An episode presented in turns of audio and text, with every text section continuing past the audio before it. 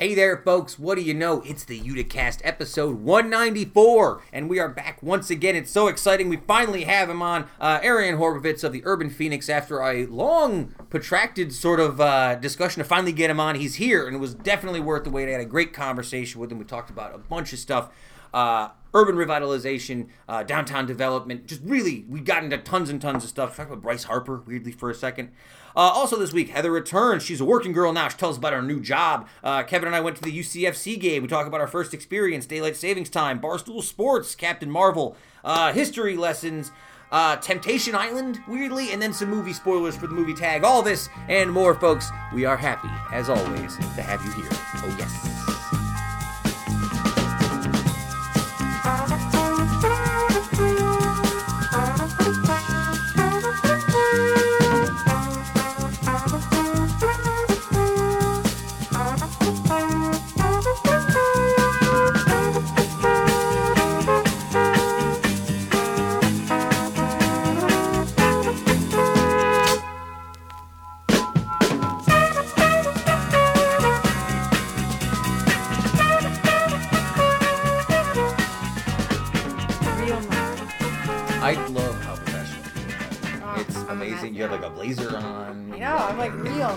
like a real person again.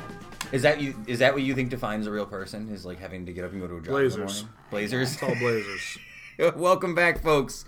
Uh, it's the Uticast, episode 140, uh, one, not 149, 194. We're back. We're back once again. Yay. It's very exciting. I loved. I had a great time talking to this week's uh, this week's interview. Uh, Arian Horbovitz from the Urban Phoenix. Uh, really nice conversation, and I think what's funny is uh, I'm just guys. I'm diving right into it. Apparently, uh, sometimes uh, you know you get.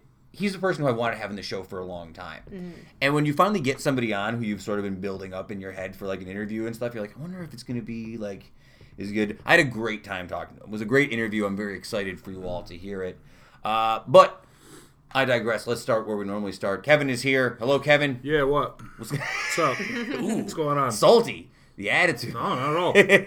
Not at all. I'm just here. just here. Uh, yeah, I'm on spring break, Kevin. It's uh, it doesn't feel very springy. Our driveway is a death trap. Oh, Um, everywhere is though. Where's icy? And also, we had a very busy day yesterday. I feel like I lost most of my weekend. It was very packed, but we went to the UCFC game. We went to go see the, the soccer lads down at the uh, the Bank Center, whatever they're calling it now. That is correct. Uh, what did you think of your first UCFC game? Before I get soccer nerdy on it. It was cool. Uh, it was more fun than going to the Comets. That's Yes. for definite. Yes. I saw you guys got food in there. Looked like you got free food Yeah. or Yeah, something. you do. I love that. I should have went. Yeah. So for for little details, just so you guys can throw it in Made in Utica's face, this was part of Justin Parkinson of Made in Utica's birthday party. It's going to be his day long birthday celebration yesterday. Yeah, the whole plan was we were going to go to the, the UCFC game, and there was and, and Kate had rented out the beer garden, uh, like a section of the beer garden just for us, and and then we were going to go to the East Dynasty buffet afterwards, which is Justin's favorite meal, and I was very excited for the whole thing. And then of course uh, Justin got sick to his stomach that morning, and he stayed home, and we all went in his stead. Yeah, he's got the stomach live for bug. him. I feel bad for him. Stomach bug is the worst. I had it last year. It Mm-hmm. was terrible. Uh, I did do my best Justin Parkinson impression during the game. I uh, I got real close and yelled vaguely, not inappropriately, but I was heckling some players. They knew I was there, um, which is always a slippery slope in a live sports game because you invite other people to join in, and other people might not have the tact that maybe you have. Let's put it that way. Uh, but I thought that was a lot of fun. Um, I don't know. I thought, I, would you go again? Uh, yeah, I would go again. I would have very little interest in going if I was sitting in seats. That's true. We got spoiled. The after beer this. garden aspect where you're standing, you're right up against, you're on the edge of the field, and you're standing there with everybody. and You can walk around and talk to everybody and this and that. That makes it worth it. If I was sitting in seats, I wouldn't be so interested. I would have liked to see it from the seats, just to see the perspective a little. You like bit. soccer more than I do. That's very true. I don't care enough. Yeah, you you, know won't be what I able, you, mean? won't- you Like- won't be able to walk around if you're kind of not interested in socializing. Yeah, I don't- like, I and check didn't- it out. And Yeah, I, That's would what I say would I actually paid attention to the game for three minutes of the whole time we were there. I leaned into it as the game got going. It got a little. It was fun to be that close to the game. I think in general, Sure. it keeps people on edge a little bit because they don't mm-hmm. want to get hit in the face with a ball, which seemed to be something that everyone was really concerned about. Not mm-hmm. your boy. I was ready for that ball to come in Mm-hmm. so I could lay a header into the goal and they would call me onto the team. It's like that for was your birthday party, then, Justin. well, that was Kevin's big Take conspiracy more for theory. you than anything. well, Kevin's conspiracy theory was that what that uh, Justin was this was a scam that he wasn't really sick. Mm-hmm. Yeah, almost everything he does, I think, is a scam. First of all, Very Um, true. Let's be clear. yeah, it's true. Uh, no, the idea that he was gonna he wanted us all there while he was sick so that he could make his debut for the team, and he didn't tell anybody because he was gonna get. It didn't happen, sadly. Uh, all right, Heather, let's get into let's get into you for a second. It's your first day, your Yeah, new let's job. get into you. Let's get into let's get I- into. I, I just started today. I didn't expect to get a job. I wasn't going out looking for a job. I was just kind of applying for things and just kind of feeling it out. Okay, so can I ask you a question, and you, you can tell me the truth? Yeah. Why did you decide to take you just go back? Yeah. Why did you decide you were ready to get back? I thought I, I always said if there was two places I wanted to work for, it'd be the zoo or the community foundation because I wanted to do something Very where I could go out and make an impact for somebody. Mhm. So I said, well, if those if something ever comes up, I'll apply for it. yeah. And I that opened up, and I said, all right, I'll, what the heck, I'll do it. So I've always had this experience. Did you have to go interview? Obviously. Yeah. Did you think you did well? Yeah, I think I, I thought I nailed it. Oh, really so you did. did. I was like, Okay. I did great. I went home. Like, I did awesome. I was so excited. Uh, that's pretty. I feel like sometimes, like I went to my like, one of my last major job interviews, and I did not think I was ever going to get it, and I Mhm. think that actually helped me Just be like, to yeah to be Yeah. like yeah whatever, just just having a good time. Uh, Kevin, how was your last job interview? Did you know you were crushing it when you walked in? Yeah, it's such a good feeling, isn't it? you can tell. Yeah, I mean, you you, can can, feed off you the can people you're tell. talking to. Like it's, I don't know. Yeah, if you figure out what you're doing, you figure out how to talk to people. You just go in and you execute. yeah. Well, I think it is. you don't want to get too comfortable though, because that's something I see some people do. No, to you don't try get and you don't be... get too comfortable. I mean, don't go in there and like take off your No. pants. But like, No, don't do that. Yeah, no. Um, so yeah, Heather, I'm very, I'm very pleased. Are you Yeah. excited? I'm excited and sad. I mean, I've been home with my son for almost three years, and Mhm. uh, it went from like one day I had an interview, two days later I got hired, then five days later I started working full time. Mm. So now I'm like, oh, this is. But I'm happy. I wanted to do. I want to do something, but I miss my son. Yeah, I think my uh, my mom sort of told me she had that same sort of thing when I. It's like you want to go back to work, you don't want to just like. Yeah. Yeah, but but you still you didn't think you Yeah. probably didn't expect to miss him as much as you did. No, I I assume. didn't. No. You were probably excited about it, like yeah, away from the boys for a little bit. I know. bit. And then I was. I haven't seen him since this morning. um, so uh, I won't spend too much time on it uh, because our interview today is really, really long. We went like over an hour with uh, Arian. So uh, I have a couple, a couple small news articles I read this week that I thought were interesting. I guess I'll just ask right now: How bad did daylight savings time screw you guys up this weekend? It didn't really affect me. Not too bad? Not as bad as it normally does. Uh, I didn't. I didn't have any sleep issues or anything. I did go out in the morning, and uh, I thought it was nine o'clock for an hour because I didn't. Because my car is one of the few clocks Yes, that doesn't automatically Yep. change. I was like, man, beautiful hour, nine in the morning. Nobody's out. I'm like, wait a second, what's going Yeah. on? Uh, Kev, any daylight savings time stories for? Yeah, it's horrible. Aw. It's horrible. We shouldn't do it. Well, think- you, It's silly. Nobody's farming anymore. that's true. It is a farming. You actually, because it's weird for you because you are sort of like in a position where you're probably up and active when it's actually Oh, happening. I was Yeah. at work. Yeah. Oh yeah. I'm- I thought I had a brain tumor. 'Cause I didn't realize. I didn't realize the daylight savings time. I just I wasn't. You know what I mean? Like I wasn't paying attention. I didn't hear about it, so I wasn't expecting it. And then when I looked back at the clock again, when I was closing up um, down at the bar, I look back at the clock and it's it says three o'clock. I'm like, wait, wait, what? How is that possible? So I'm having a moment where I'm like, did I? Like, and I wasn't, you know, I wasn't drinking or anything like that, but I'm like, did I, Like, did I, did I like, asleep, wake up. not even fall asleep because you know I was up like active, like walking Yeah. around doing it. Like, did I like black out? How did I lose this time? And so yeah, Yeah, that. I, I it's funny as a working in education. I feel like I'm never working on Saturdays and Sundays very much. But there was a point in time in my life where I'd be concerned that I'd be missing some work on that Sunday morning because I missed the changeover. Right? I'm, I'm old enough to remember that kind of. Uh, being like, oh God, I'm late on a Sunday because I slept in for this brunch shift. Now I'm gonna get fired. I feel like I always had a cell phone when I had a job. Yeah, I think I guess Cell I, phone changes the time automatically. You know what I mean? I don't know. I feel like there was anxiety for that for at least some point in time Yeah, in but my you, you get yourself worked up about all sorts of things that aren't real. That's why we have this podcast. That is I mean, why we that's have a big, podcast. big part of the reason the show exists. Uh, all right, so uh, last week because because Heather wasn't here, you were here, you weren't not here. No, last week. I wasn't here. Uh, I didn't feel good. All right. um, I tried to change the format up a little bit, and I basically just uh, linked to three different stories that I thought were interesting, as opposed to trying to do a news type breakdown. Uh, and I kind of did it again this week. So this week I had three stories that Is there sort a of name peaked. for it? No, no, it's just a new way of doing some stuff here. Uh, so I have three sort of stories that sort of caught my interest this week, and I figured I'd uh, and I have some questions about all of them. Uh, the first one uh, is based around Barstool Sports. You guys familiar with Barstool Sports or Barstool Media? Heather, Yeah. I mean, yeah, Kevin, you are, I assume. Heather, have you ever heard of them? Uh, they are sort of a uh, a sports blog type situation. It's very, I would call it like college culture. Would you say right, like frat culture? Uh, and I'm not here to like have any indictments about how they like market their business or anything, like who they choose to market to. That's all well and good. Uh, but they got in trouble this week uh, and earlier this week for using uh, original content without permission uh, from an uh, from a creator who uh, tried to get them flagged for it. Um, they bribed her multiple times, like not bribing in the way that you know, like you'd bribe a police officer. Like here's a fifty dollars money for yeah. content. Yeah. Yeah. yeah. Uh, and then their owner had to come out and sort of admit that they handled the situation badly. And then it came out today that they have now deleted over 61,000 posts between their Instagram and Twitter over the week. Wow. Uh, Smart. yeah, smart. Well, because people are gonna go back and dig through. You oh know yeah, what I mean? Like, absolutely. they've got they've got entire sections of like you know you go to places like uh whatever's left of Gawker like Deadspin Media. They've got people on staff whose specific job is just dig through Barstool Yeah. stuff so they can Mm-hmm. get their monthly quota of Barstool articles. Yeah.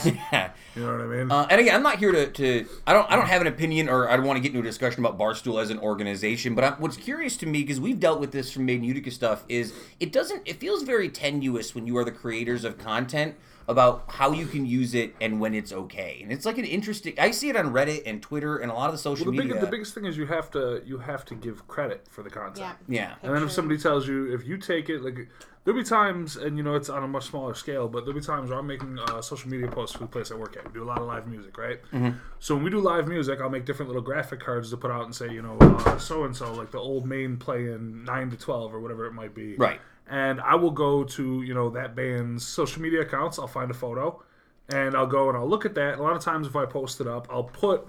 I'll try to find who took the photo, whether it's a fan photo. I'll just give like you know you put the little camera emoji and say this is who it mm-hmm. is. So you have to always try to give credit, but also if somebody came to me like, "Hey man, I really don't want you using my picture," you have to take it down. Right. And you can try to offer money and buy it from them, but at the end of the day, they have the choice over whether you use that content or not. I mean, even even on a small level for our show, like the dinosaur puppets is a roundabout, so that I don't have to go hunting for photos of people every week. Yeah. This gives me a reason to take a picture of them here in the studio, and then I can just use it because it's mine. And the same with the music on like the show, all the stuff that I've written for the bumper music and stuff. So, uh, yeah, stuff that's interesting. I think it's really disconcerting though because I think it like Reddit and Twitter and stuff. It really is easy to just like pass off other people. It's, like the platforms themselves make it really easy to just present any sort of content as your own. Yeah. And I also wondered, and this I guess this is maybe like an explain it to me like on five question. If I go on like Twitter and I use a GIF off of Google, right? Is that piracy? Right? If I make like It's a, not I think they've no. given uh, permission for that to be. So. have they? I like- mean, they have it like. A- it's like in a- their platform, Yeah, right? it's in there, so I'm, I doubt they would put it in there. If like I wonder where the line comes. Like someone made that GIF, and I guess I'm using it without their consent. But like, how do you how do you trace every single image that anyone's ever made? It becomes really hard, I suppose. Well, a lot of people aren't making images. Like if you cut a clip of like a wrestler doing something, the person who cut that clip and turned it Right. in graphic interface format isn't a content creator. Mm-hmm. Right? Yes. it. Okay. You know great. I mean? Yes, that's kind of what I mean. I suppose. So the people like if it was read like the wrestling folks would have a beef if they didn't want you to use their stuff or whatever. They could come say something. But making a GIF is not creating content. yeah.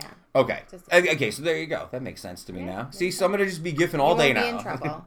Uh, I don't know how to make a GIF, by the way. I feel like that's something I should know how to do. Is a There's is tons of apps. Yeah, and it's just a tons little of, app thing. an app. Literally Yeah. two seconds. I don't know. Our I'll make one of you tonight. You gonna make one I'll of me? make one of oh God, send it to you. horrifying. Um, I have another article this week. This is from uh, Wired.com. If you want to read about this one, it's from today. Uh, although there's a million articles up about it, this just happens to be the one I'm using. Uh, despite whatever everything that happened, all the controversy about it on Rotten Tomatoes over the last week, Captain Marvel beat its own box office projections this week to make 455 million dollars in its opening weekend. In breaking and unexpected news, a Marvel movie has done well at the box office. Unbelievable. Unbelievable. I got to tell you, we here at the Uticast weren't ready for a Marvel movie to do well at the box office. I'm sure our faithful listeners were not either, but Those Marvel boys. What can I say? Well, I think it just sort of ties into the idea that this whole Rotten Tomatoes controversy It's not a thing. Was overblown. It's not a real thing. it, nothing. None, none of this. Nothing's. Nothing's real. Nothing ever happens. I think you? is my take because like there's all this stuff. It's like oh the controversy. It was just a slow Tuesday and they needed something to talk about. Sad boys on the internet are On still fire. mad. On fire. Well, because sad boys on the internet are still mad about Captain Marvel. Everybody else still cares the same level they care about all the rest of the Marvel movies, which is just I don't care. distractions That from our melting planet. it's true. Hey, speaking of which, uh, that's what our third story is about this week. And since we have a long interview, might as well just go right to it. Uh, our third story this week, this is from uh, Earther, which is also a Gizmodo website. So go to earther.com. Uh, the article is called Recycling is Broken by Maddie Stone. It's true. They're not recycling any of your stuff. Yeah. So uh, I, again, I'll, I'll gi- I gave you the article so you can go ahead and read the whole thing. But there's some really interesting points in here, and it talks about how the U.S. produces about 61 million tons of recycled material a year, and up until this year, China used to buy 16 million uh, of those tons from us.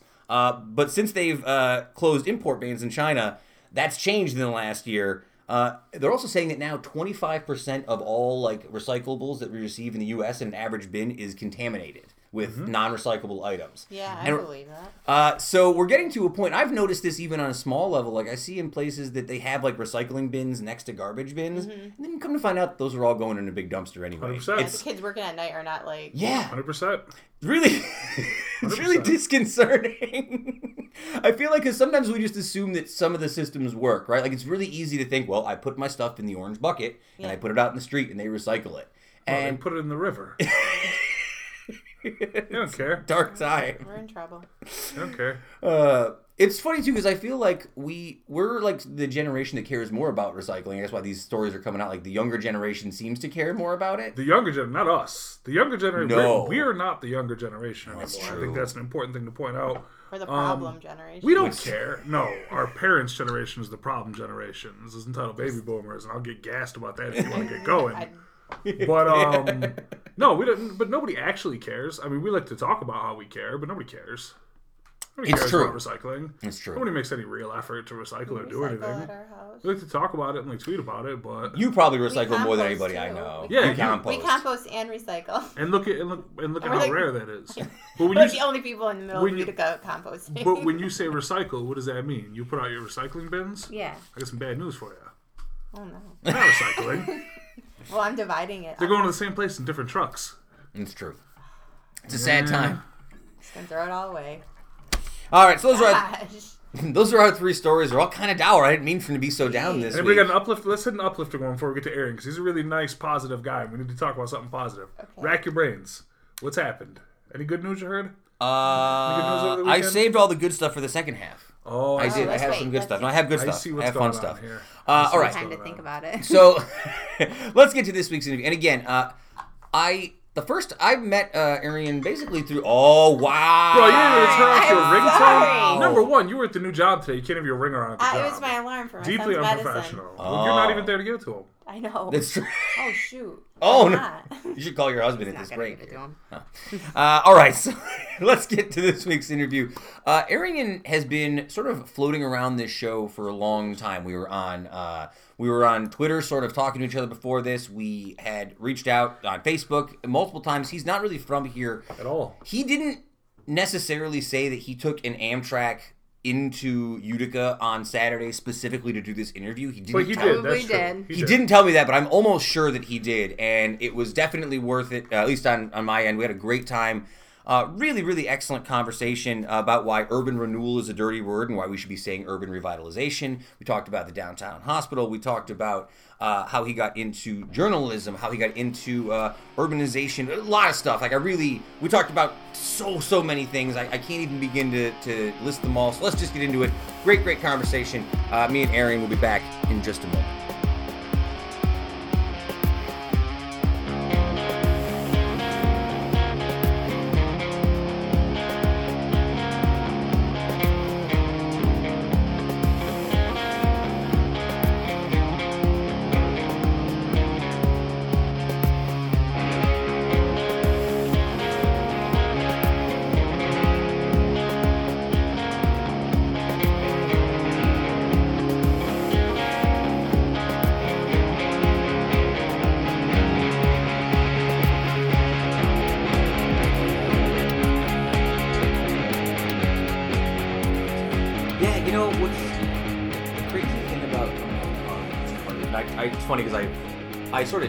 Every week during Yes. the uh, Yep, during yep. the show now. Yeah. and um, As you should.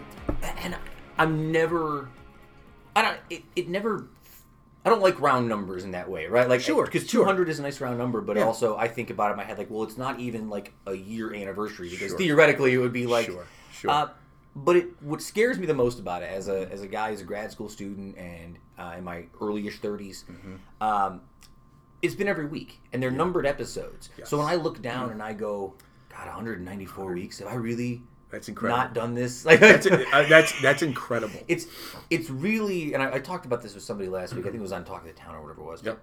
I you have to be a little bit crazy. Like Yeah. I have to Yeah. be a little bit Yeah. nuts Yep. to want to do it to make it happen. Because I know a lot of guys who've tried to do the podcasting thing around here, and some Sure. people do it weekly, uh, and some people do it uh, sort of. Oh, it's it's it's a very difficult thing to stick to. It's a mental thing. You It just, is. I would is. if I got to a Monday night. I've been to Mondays before where I don't have guests lined up. Right. I'm like, I will, I will hunt people down Sure. until four Sure. or five Sure. o'clock. Sure. just call Ken Smith. This, you, you know, Ken- he'll, he'll, he'll come out of the woodwork and be like, "Yeah, yeah, I want to talk He's about a great Utica." supporter Yeah. of, uh, oh, I know. Utica. He's, I love he's, seeing Ken he's such a huge, huge pro Utica guy. I, he's a good. He was at my wedding actually. He's Really? good. Yep. How long he, you? He um September. Oh, wow! Wow! Congratulations. So he uh, he and his wife and the Peaks, Michael and Missy Peak. Oh you know, yeah, yeah, they- yeah. They were Uh, they were uh, Mike. I know from when we were younger in sort of the music circles. Yeah, of course. Yeah, he and still then, he still uh, plays out. Yeah. And then Missy, I, Missy went to high school with me. Okay, gotcha, gotcha. Which happens a lot in Utica. Right. Like, yeah, yeah. It's a small, it's a small community. Uh, so I'm gonna screw your name up real quick first. yep. Go Uh, for it. Arian Horbovitz. You got it. See, I'm- Perfect. Perfection. Arian Horvitz. Uh, thank you for joining us. Again, I, I apologized already before you came out. My house is a mess because it's finals week. I don't know what, what, when the last time you've written a finals paper or a thesis style paper is, but you write you write a lot as it is anyway. I, I write a lot of stuff, and there's just times where, to be perfectly honest, um, yeah, I just let everything else go. If I'm inspired, I, I just kind of I write, and you know, stuff stuff goes. Now, when you're married, it changes a little bit. Obviously, I just got recently married in, in September, um, but yeah, I just I kind of I, I there there are times when I. I just kind of let stuff go, and I just go with the flow of inspiration.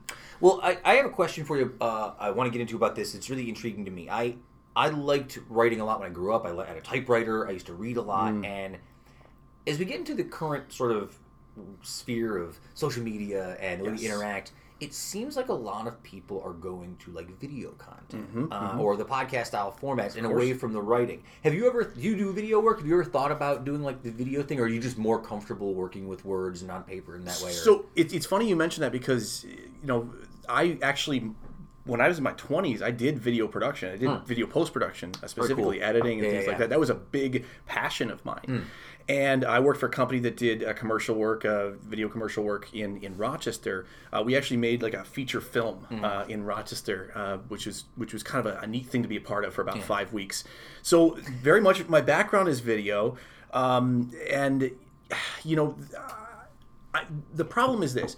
Video and you know this video and audio to, to do stuff like this it takes a lot of piecing together. It takes a lot of time. It takes a lot of effort. You have to think about things like if you're doing video you have to think about my background and and, and maybe somebody shooting something with me talking in front of the you know there's a lot of different components to it writing is so simple because and i know a lot of people are moving away from writing because people just don't read as much as they used to Yeah, but you know for me I'm looking. I, I write the Urban Phoenix in the context of a, a different. Like, so I'm a. I work for the University of Rochester full time. I'm in clinical drug trials there. Mm-hmm. I've been doing that for about ten and a half years.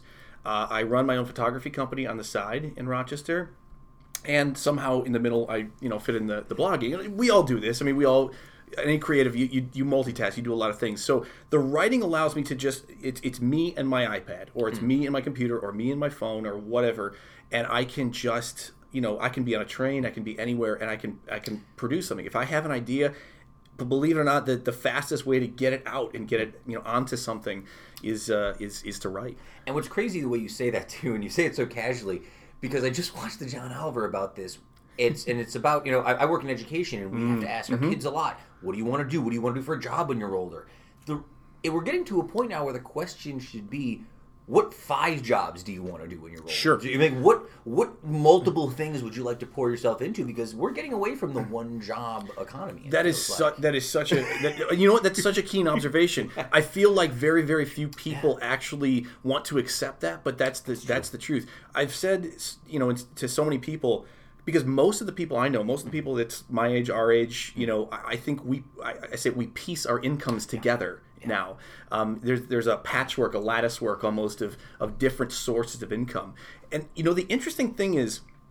I've used that comparison for our cities. Not meaning to Mm. Yeah. take a harsh segue here, but you know, it, it's like our cities. We used to have the one or two or three major employers. For example, in Rochester, we had uh, Kodak, which is a beast, Right. and then Xerox and Bausch and Lomb.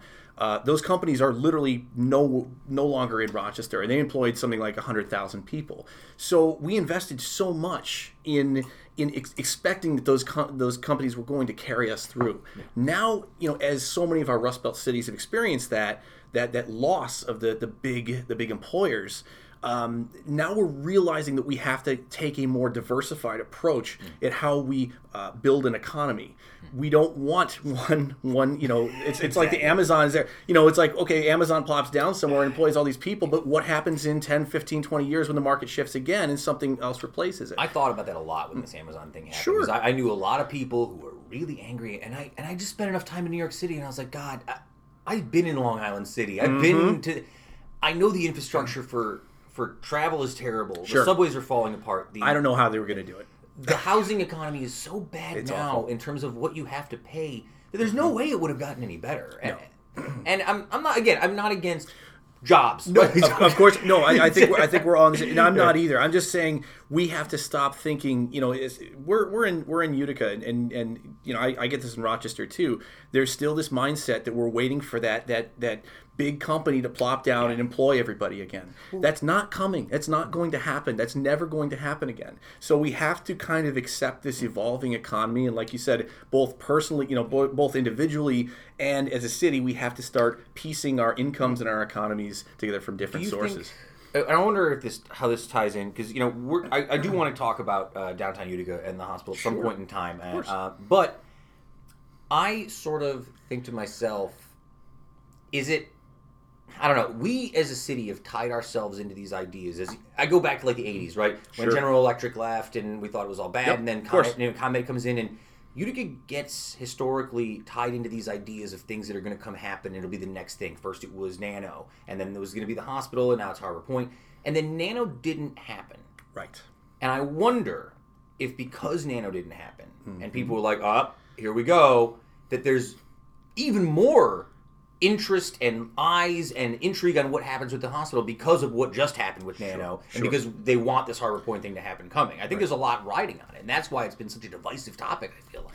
I think you're right. I think the the first of all, I always say with a project like the hospital is everyone's looking to to it, and we can you know further this conversation. Yeah, yeah, yeah. But you know, you know, looking looking at the hospital in particular, um, you know. i- People are looking for that next thing to save their city. They're looking for the next thing, and what what I found in Rochester is the the the, the tough thing is we're still very hopeful, right? We're still hopeful that one thing can be that that silver bullet.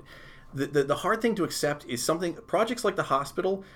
Th- there's a lot of Utica that needs to be revitalized. Let's be Yes, real. sure. And, and I always For say this sure. to, to people. I was just actually talking with with Steve Kevlish, um, you know, GFOP, downtown. great guy. Great and guy. Uh, yeah, absolutely. He's, Yeah. he's got some great ideas. I really really like like his perspective you know, we focus.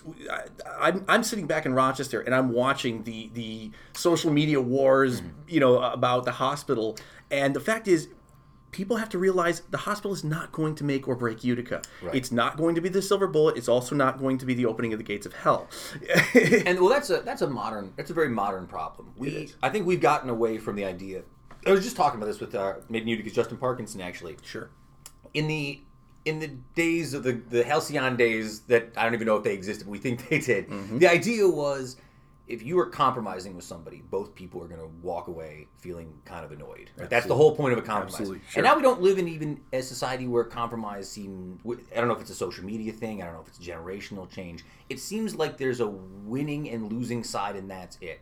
I think that the downtown hospital, the no downtown hospital people, make some really good points. Sure, absolutely. About eminent domain and about Yep. some of the concerns. Definitely. And I also think the pro downtown hospital people make some good points. I don't think that you can, you you have to necessarily pick. There's good and bad sides to both of it, and that's where the conversation gets lost. I think sometimes on social media because it becomes so aggressive. Right, and I think that's I think that's I mean you know the the the approach to the to the hospital is very much like we're seeing the approach to any divisive you know kind of uh, subject in politics. You're right. People are talking past each other, right? Yeah, exactly. And they'll say, "Well, it's because the other side isn't listening." But you know, it's we've we've kind of created a culture where that's accepted, where we're just kind of yelling at each other from afar.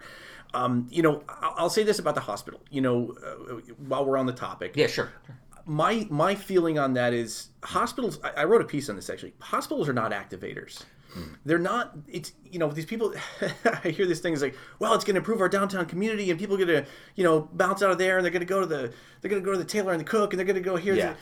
you know let me kind of pose it like this let's say you're a nurse and you work a a 12 hour shift Yeah. and you're cleaning up people's whatever Yeah. and you've just had the worst day and it's it's an extremely stressful environment what are you, you going to go down and get a baguette at, uh, at, at Utica Bread? And I love Utica Bread, I really do. course. But no, you're going to run home and see your family because Right. you want you want to get, you know, um, hospitals are not happy places. The other the other reason you might be there is. Uh, you know, somebody you know is sick, and uh, like I said, you're not going to go out to Modus, you know, after you know seeing your uncle in the hospital, probably. so you know, we have to we- that you know we have to kind of tone down this whole it's Right. going to have this ripple effect. There will be some development that happens as a Sure. result. Um, there might be some more downtown housing as a result which is good. There are some definite positives um, but you know for the folks Yeah. that think that this is going to be the silver bullet it's going to be one piece right. in a series of you know of, of small pieces of Right. you know a patchwork again that's going to build greater utica so this is you know any if you're looking at this as the be all end all it's just not going to be there I think you know. I think people get caught up too in the the passion of it. You know, I, I spent enough time in Utica. I think my initial my initial thought right off the bat when the whole thing Mm-hmm. first happened was, "Oh, good." They're gonna get rid of this like block of like old, dilapidated, crummy Sure, buildings sure. Mm-hmm, that have been dilapidated and crummy for however many years. and I, because even before the hospital was a conversation, Kevin and I always talk about this. Yes. Mm-hmm. We would drive down either to the Varick Street or downtown to go do something. And we would drive down the street and we would say to ourselves, I don't know what you could do. Right. Like what I don't know what magic bullet, what store is coming in here, what business that's going to suddenly go. I don't care that all the rest of these buildings are falling down. I'm coming down here to hang Yeah. out. And so in the real, the really quick first thought of it, I was like, huh, oh yeah, because you could at least we're doing something Section, there. you could Yeah, do something. yeah. And as you go farther, again, I I sort of leave myself sort of in the middle in this issue. I don't think. I've yet to find an argument, and I've talked to both MVHS on the show. I've talked to Brett Truitt on the show. Mm-hmm. Right. I've had both sides of people on the show. I've yet to find either side who has been able to convince me fully that I should like be on like, I- I either side. I'm agree. like, yeah, I kind of like some of the things you have to say. Well, the, the, you know, in Yeah. fairness, and I'll say this, you know, Yeah. qualify this: the the no hospital folks, they've been huge supporters Oh, of mine yeah, because yeah. we see a lot. We, Look, we Brett's a friend of ours. I- right, right. yeah. Oh yeah, we, we agree on, on a lot of things. We agree on incremental development. Yeah. Um, we don't we don't like you know the use of eminent domain. We don't you know there's there's a lot of you know places our kind of vision Yeah. for um, or, you know urban revitalization to be on the slower smaller scale than the bigger flashier scale. Mm. Yeah. Um, you know we we share those ideals. Um, where I depart, I think, from them is the approach. Um, you know, and I- I'm going to be very, Yeah. very honest here. I, I, you know, when I saw, uh, and, and I get it. I, I I know there's bad blood on both sides, and I know there's been a lot of. I, I, don't know the details, and to be honest, it's not my job to know the details Sure, because I'm an outsider. All Yeah, I can say, all, exactly. all I can report on is what I see from afar, and I can say, hey, here's what I'm seeing from a distance, stepping back. That's the viewpoint that I can provide. And what I, you know, when I, when when the no hospital folks um, went to the point, there was an image on social media, their site about when they photoshopped the, the community leaders into creepy carnies. yeah. That stepped over a- I- that that crossed the line I for said me, and I'm, I'm not saying this No, to sway right. anybody or anything like No, that. it's It's just that's the point where I, as the as the observer, I, I say maybe this needs to move on. We talked about it on the show when they there was a Photoshop that somebody did. It was like they took the MVHS logo and put like the skull and cr- like, they, Yeah, the- yeah, and yeah. it's just like I, I'm not even mad about what you did in terms of a Photoshop thing. I'm just saying it's a bad optical thing. It makes Right. you look like internet trolls, right? Which is not Right. necessarily the, the the track you want to take when you have real points that you want to make. right? Exactly. It- it the, under the it under- content of yeah. their message is very much in line with with Yeah. what I believe in, and I think you know they've done a phenomenal job. Um, you know, recruiting. Uh, Hmm. you know, they've they've got a lot of people behind them that believe in in their message. I, I think that's great. I mean, if anything, they have done a phenomenal job of, of committing resources, of, of creating a you know a real team, a real unified front, and uh, at least you know from my perspective, and you know that's that's great. We need watchdogs like that, but we also need to as as as people who kind of uh, who, who who take that perspective, you have to know where that line is, and you have to also be able to work with people eventually. Maybe not on this project, maybe down the line in ten years with with the with that kind of you know. With that kind of approach, are you going to be able to work with the leaders of tomorrow, or are people just going to be soured by that message? Well, you spent the morning actually. Uh, I saw on Twitter you spent basically most of the morning in downtown Utica. Sure. Uh, you went to play bakery, went to character. I saw you down in the Bagg's Square and uh, all that. Absolutely. Moving like around. That. Um, it does, you know, it does feel like there's been something moving down there. Oh, For absolutely. you know, and it's been going on since even before I came back in 2014, and even way before Mm-hmm. that probably. But looking at it down there, like when you were down there, did you at least think you'd look around and go like, I wonder what this would look like? What, how different would this be when the hospital like comes in? If it comes, you know, like all that kind of thing. I don't think it's going to change. You don't think it'll change? I think I think I think the momentum, and I agree with you. It's so great to see just in the four years that I've Yeah. been visiting Utica, the momentum. The, There's I was pleasantly surprised with what was here when I got here because I I had not heard a good thing about Utica from, from Rochester, um, and you know it's great to meet the amazing people, to see the energy really starting to brew, and now you're seeing that energy really explode. I mean, there's it, it's it's slow, it's small, but that's the way to do it and uh, there's some great, great, you know, small business owners that, that we have now. and, in we, this is my second city. This is my adopted city. I love, it. I love it here. Um, you know, but uh, the the the people that are making a difference are the business owners in downtown. Also, the people that are moving into downtown into the new apartments. It's great to see. Um, I always say it starts with people living downtown again, and that's what's happening in our in our in Rochester. I think our population has grown over the last 10 years by 4,000 in, in downtown Rochester. So we're seeing tremendous growth downtown. And you're seeing that here as well. And that's really, really great to see. I see that continuing whether the hospital is there or not. Yeah. Um, so many people, you know, I went to Schenectady when um when before the casino was going to go in right? And all the downtown shops and businesses were talking about you know yay or nay was this going to work or wasn't it? Were they going to get more business? Were they going to get less business? And what ended up happening is I, I one day walked into there about a year after the, the casino opened, and all of them said it hasn't changed a thing. It's zero. The, the change has been zero. The real change has been from the the you know influx of people that are living there and, and kind of realizing that it's a cool place again. Well, you're a Cubs fan. You said is Huge man, Cubs I, fan. I, Justin and I, Justin Parkinson from Made in Utica. One of the one of the things we've always said was crazy was like we read these stories about like um, sports teams, right? Like, Yeah. Mm-hmm. like uh, I think it was like Milwaukee Bucks or whoever it was, and they you, they sort of force these cities to pay for these stadiums under the idea that a stadium is a generator of like revenue income, and it's not. It's just you know, and, and thank you for saying that. Thank It's you, so true. thank you for having that perspective. Um, listen, I'm almost not a sports fan anymore from what I've It's- seen yeah. recently from these owners because they do they they they hold their cities hostage and say, well, if you're not going to pay for our stadium for us, we're going to leave. And then, of course, this puts the onus. This makes the local government if they say, well, we're not paying for this, It makes then they say we're going to leave. And guess what? Everyone hates them now because everyone loves to support their their local their sports team. The only benefit of having a sports team is the ability to say we are a city that has a sports Right, team. right. right. So people don't understand something about. There, there- there's something I love to talk about. Somebody did a study, an economic study about uh, Chicago. If you were were to remove, because you know, I'm a, I was from Chicago. Chicago, I was born there, and he, he said if you were to remove all the sports stadiums in Chicago, I mean, legendary sports teams, Bears, Bulls, Cubs, White Sox, you know, uh, Blackhawks. Um, he said if you were to take all that out. He said the, the estimated economic impact would be about half a percent. yeah, it- it's and it's Can crazy. you imagine how much public funding goes into cre- you know creating the infrastructure around those stadiums, upgrades, things like that, that these owners basically get for free for nothing, and they're making unbelievable amounts of money with TV contracts now and everything like that. Oh, that's that's the other point. It, it is. uh, I mean, it's it's uh, it is really sad because I do love sports, but I, I you're absolutely right. The economic impact of things like that, of large projects like that, are often zero sum game when you look big picture. That's one of the sad parts about getting older too, is when you start to find out the seedy details about the things you love. yeah, You know, I'm a there's a soccer game on in the background right now. I'm a Mhm, huge Premier League soccer fan. I'm a huge Love World it. Cup soccer fan. And I you read about FIFA, you read about these Yeah. companies and like building stadiums and then leaving them in the Amazon rainforest Yeah. for un, they're just full- it's like what are we doing? But I know All right, let's let's take a go back. We got real heavy here, uh, and we've gotten about 20 minutes into the interview, and I haven't even got to introduce you fully to everybody.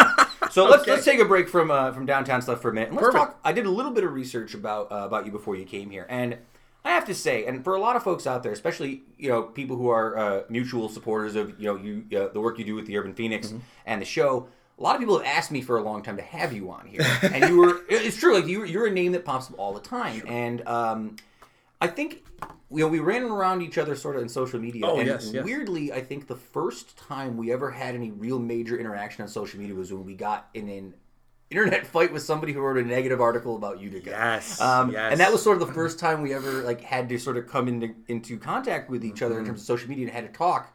Um, but I did a little bit of research before you came in, and uh, I think I'm right. So I'm going to do some stuff, and you can tell me how wrong I am. Hit all me, yeah. Uh, so Arian, you were born in Victor, New York. I was born in Chicago, Chicago. Illinois. You're yeah, born but Chicago. I lived I lived most of my life in Victor. Uh, Is that near? years. Is that near Rochester? It is south of Rochester. It's a suburb south of Rochester. So about yep. fourteen thousand population. Uh, it's about a It was about four thousand when Oh, I was wow. there. So you yes, got- it you is one of the fastest wow. growing Really? small uh, small towns in in upstate New York. Does yeah. that does that seem strange to you now when you go back? It doesn't. Uh, That's, that's very rare that we get something like that that happens. I don't. yet. I don't go back much. go Um, back and nothing much, against really. Victor, you know, and nothing against anybody who wants to live there. I'm just. I'm a city guy, and um, it was wonderful to grow up in a small town. But now that uh, my, you know, my wife and I are very happy living in, you know, in Rochester, and and we appreciate everything, you know, being close to us. We don't like long commutes. We don't. She's two and a half miles from her work. I'm four and a half miles from mine. We like city life. So, uh, and it's really well. Listen, I agree with you on Yeah. that. I, I grew up with older sisters who lived in New York, and I remember, and we're going to talk about Amtrak in a minute, but Mm-hmm. uh, going down to New York City all the time. There's a certain aspect of. I went to New York to visit my sisters at 13, Mm-hmm. and I said, "Oh yeah, this is, this is this is what I'm talking Mm-hmm, about. This is the action." Was there a moment in your life early on when you knew that you were a uh, I'm going to use the term you used for an article, an urbanist, if you will. yeah. yeah yeah i mean that's a that's a really fantastic question because I, so the reason we came back to my, my mom has family here when my parents split um, i was only three years was old but i was i was split, yeah. i mean you know so i would go back and visit my dad in chicago he still lived in chicago Mm. we moved back here to, to the rochester area or back to, to back to the rochester area and um, you know i would I would I fell in love with the city, with Chicago, with the with the vibe. Um, where I was, you know, living in in Rochester, in a suburb of Rochester, I didn't see a lot of diversity. So it was cool to go to. My dad would take me to uh, Mexican restaurants and and you know eat Thai food and we you know. I loved kind of seeing the, the the colorful tapestry of what a city can be. To me, a city isn't so exciting as it is. It's weird. It's comforting. Yeah. Um, I feel like it's it's a, it's a kind of a beautiful melting pot of people just trying to get along, failing miserably sometimes, but succeeding in others, and and you never know what you're going to run into. Um, but there's there's a sort of I don't know. I feel more comfortable in a city, oddly enough, than I do. Uh, in No, a- I think you're- so. I, I think when when Rochester started kind of re- its revitalization or started coming back, and I started realizing there was there was elements of big city coming to my smaller city. I think that's when the kind of urbanism piece started coming about, and that's when I started really getting interesting interested about city uh, uh, city life. That's cool. Now, uh, the the other thing I think that's really interesting about that too is, um, you know, you stayed in you stayed in Victor up until high school. I want to say. Then you went to Naz, right? Nazareth, Camp Nazareth. Nazareth, yeah, I was a commuter, so I still yeah, I okay, still think, yep, I called it Camp Nazareth. Nazareth, like you went, uh, like you went to Nazareth Camp- College, Uh, yeah. At this point in time, were you ready to go to a bigger city? Were you ready for that college experience? Were you ready to go see something a little bit more? You know, no, not at that point. that point I, in I, I have always yeah. Mm-hmm. said, and I love my education at Nazareth. It was a wonderful. I actually actually went to Finger Lakes Community College Oh, nice. for uh, Nice. for two years, which saved me a ton of money. It was a great education. It was great. I went to Nazareth, had a great experience there, great education. I probably looking back should have gone to a bigger school in a, in a in a in a maybe maybe in Rochester or maybe maybe in a bigger city. Finances figured into that. What was your degree so- in that time? Uh, psychology. Psychology. which I just used on myself. That's all. well, I was gonna say, you know, like, which- I'm a history major, and I wonder sometimes Sure, sure. whether I'll use my history major for You know anything history based. But You know what though? I mean, to be perfectly honest, in, in my you know I had a concentration in, in sociology and, and actually religious studies too, which I was really interested in, even even though I don't subscribe to any real. I'm- religion. yeah, um, I just find it all very interesting because when you talk about cities, you know, we, our, our first you know the conjuring images is of of tall buildings, of concrete, of you know Oh, yeah. whatever. It's really just people. We're, the, the, people make up cities. I think I don't come to I don't come to, to Utica for the buildings. I come to Utica because I really have made some wonderful relationships here. I really love to see the energy here, and that's that's created by people. Wrigleyville was actually the first city that I ever, uh, the first borough of a city. When I was in Yeah, Chicago, I had a, yeah. a sister lived in Wrigleyville, and that was the first time Oh, I had. what a great place to live. It was live. awesome. I went to uh, I went to a couple games down there um, when my brother-in-law used to go all the time, and Mm-hmm. that was one of the first times that I had go because I'd been to New York City, I'd been to like Toronto and like Montreal and like this sort of like northeastern corridor of Yep. big cities, Yep, but yep. Chicago felt different. It, It felt does. shorter. I, I said at the time it felt shorter and fatter than New York. I was like, it's a little shorter and yeah, wider. that, that's But- such a great description. But there was sort of a, a vibe of the the mentality of the people. It was a Mm-hmm. little bit more laid back. People were a little uh, a little more easygoing. New York is very it's New York rigid, that doesn't yeah. overwhelm you. yeah yes. it doesn't. It's a very over, good point. It's, it's a city. It's a big city that doesn't overwhelm. It's it's a big city that plays small. Yeah. I think that's you know a lot of. I was just talking with somebody on the train when I came here about this fact about Chicago, and you know we both agreed that it was it was it, it felt like kind of every other city, Mm-hmm. smaller mid-sized city we've been to. Um, it, it, has a, a different feel, um, and if anybody hasn't been to Chicago, go and you will feel differently about it. It's it's great. Uh, so you, you you finish uh, Nazareth. You have a psychology. Said it was. Yep. What was the plan at that point in time with that psychology degree? That's I'm a so re- that's a really good to be an urbanist and write blogs. No, no. Um, I don't know. I, uh, I, it's funny because my senior year I got really into video production, video post production because I worked in the media center there, Mm-hmm. and it's something I've always been interested in. In fact, I always walked around with a video with like a video camera, like even hanging out with friends and stuff. Oh, yeah. And um, it was really weird, uh, you know. But I like to put together these videos, so um, I got a job basically after college, uh, interning. I was I was an intern for a short time at a video post production Mm-hmm. company in Rochester, which actually no longer exists, unfortunately. But uh, that's kind of where I got my first my first real job, my first big boy job. and uh, I'm still waiting on those. and uh, and then yeah, and then I actually got hired. Um, somebody left, and I, I got hired uh, shortly after Hmm. that, and and then I got hired well part time, and then I got hired full time after that. So I was there for about six and a half years, and that that was my first kind of you know real Hmm. real job, real real walk into into professional life. So I, I, oddly enough, I really never actually use my psychology degree, but like I said, I think it figures into so much about you know what I write about Hmm. now. Well, I think that's an interesting thing too. You know, like uh, I remember going finishing high school or finishing college, Mm-hmm. and uh, I got my history degree, but I had a two point eight. Yeah. I needed a 3.0 to get into the teaching program. so the guy, my advisor, told me he's like, "Well, you could, you know, you could add, you could take some classes and then get your grade up, and then you know come back or whatever."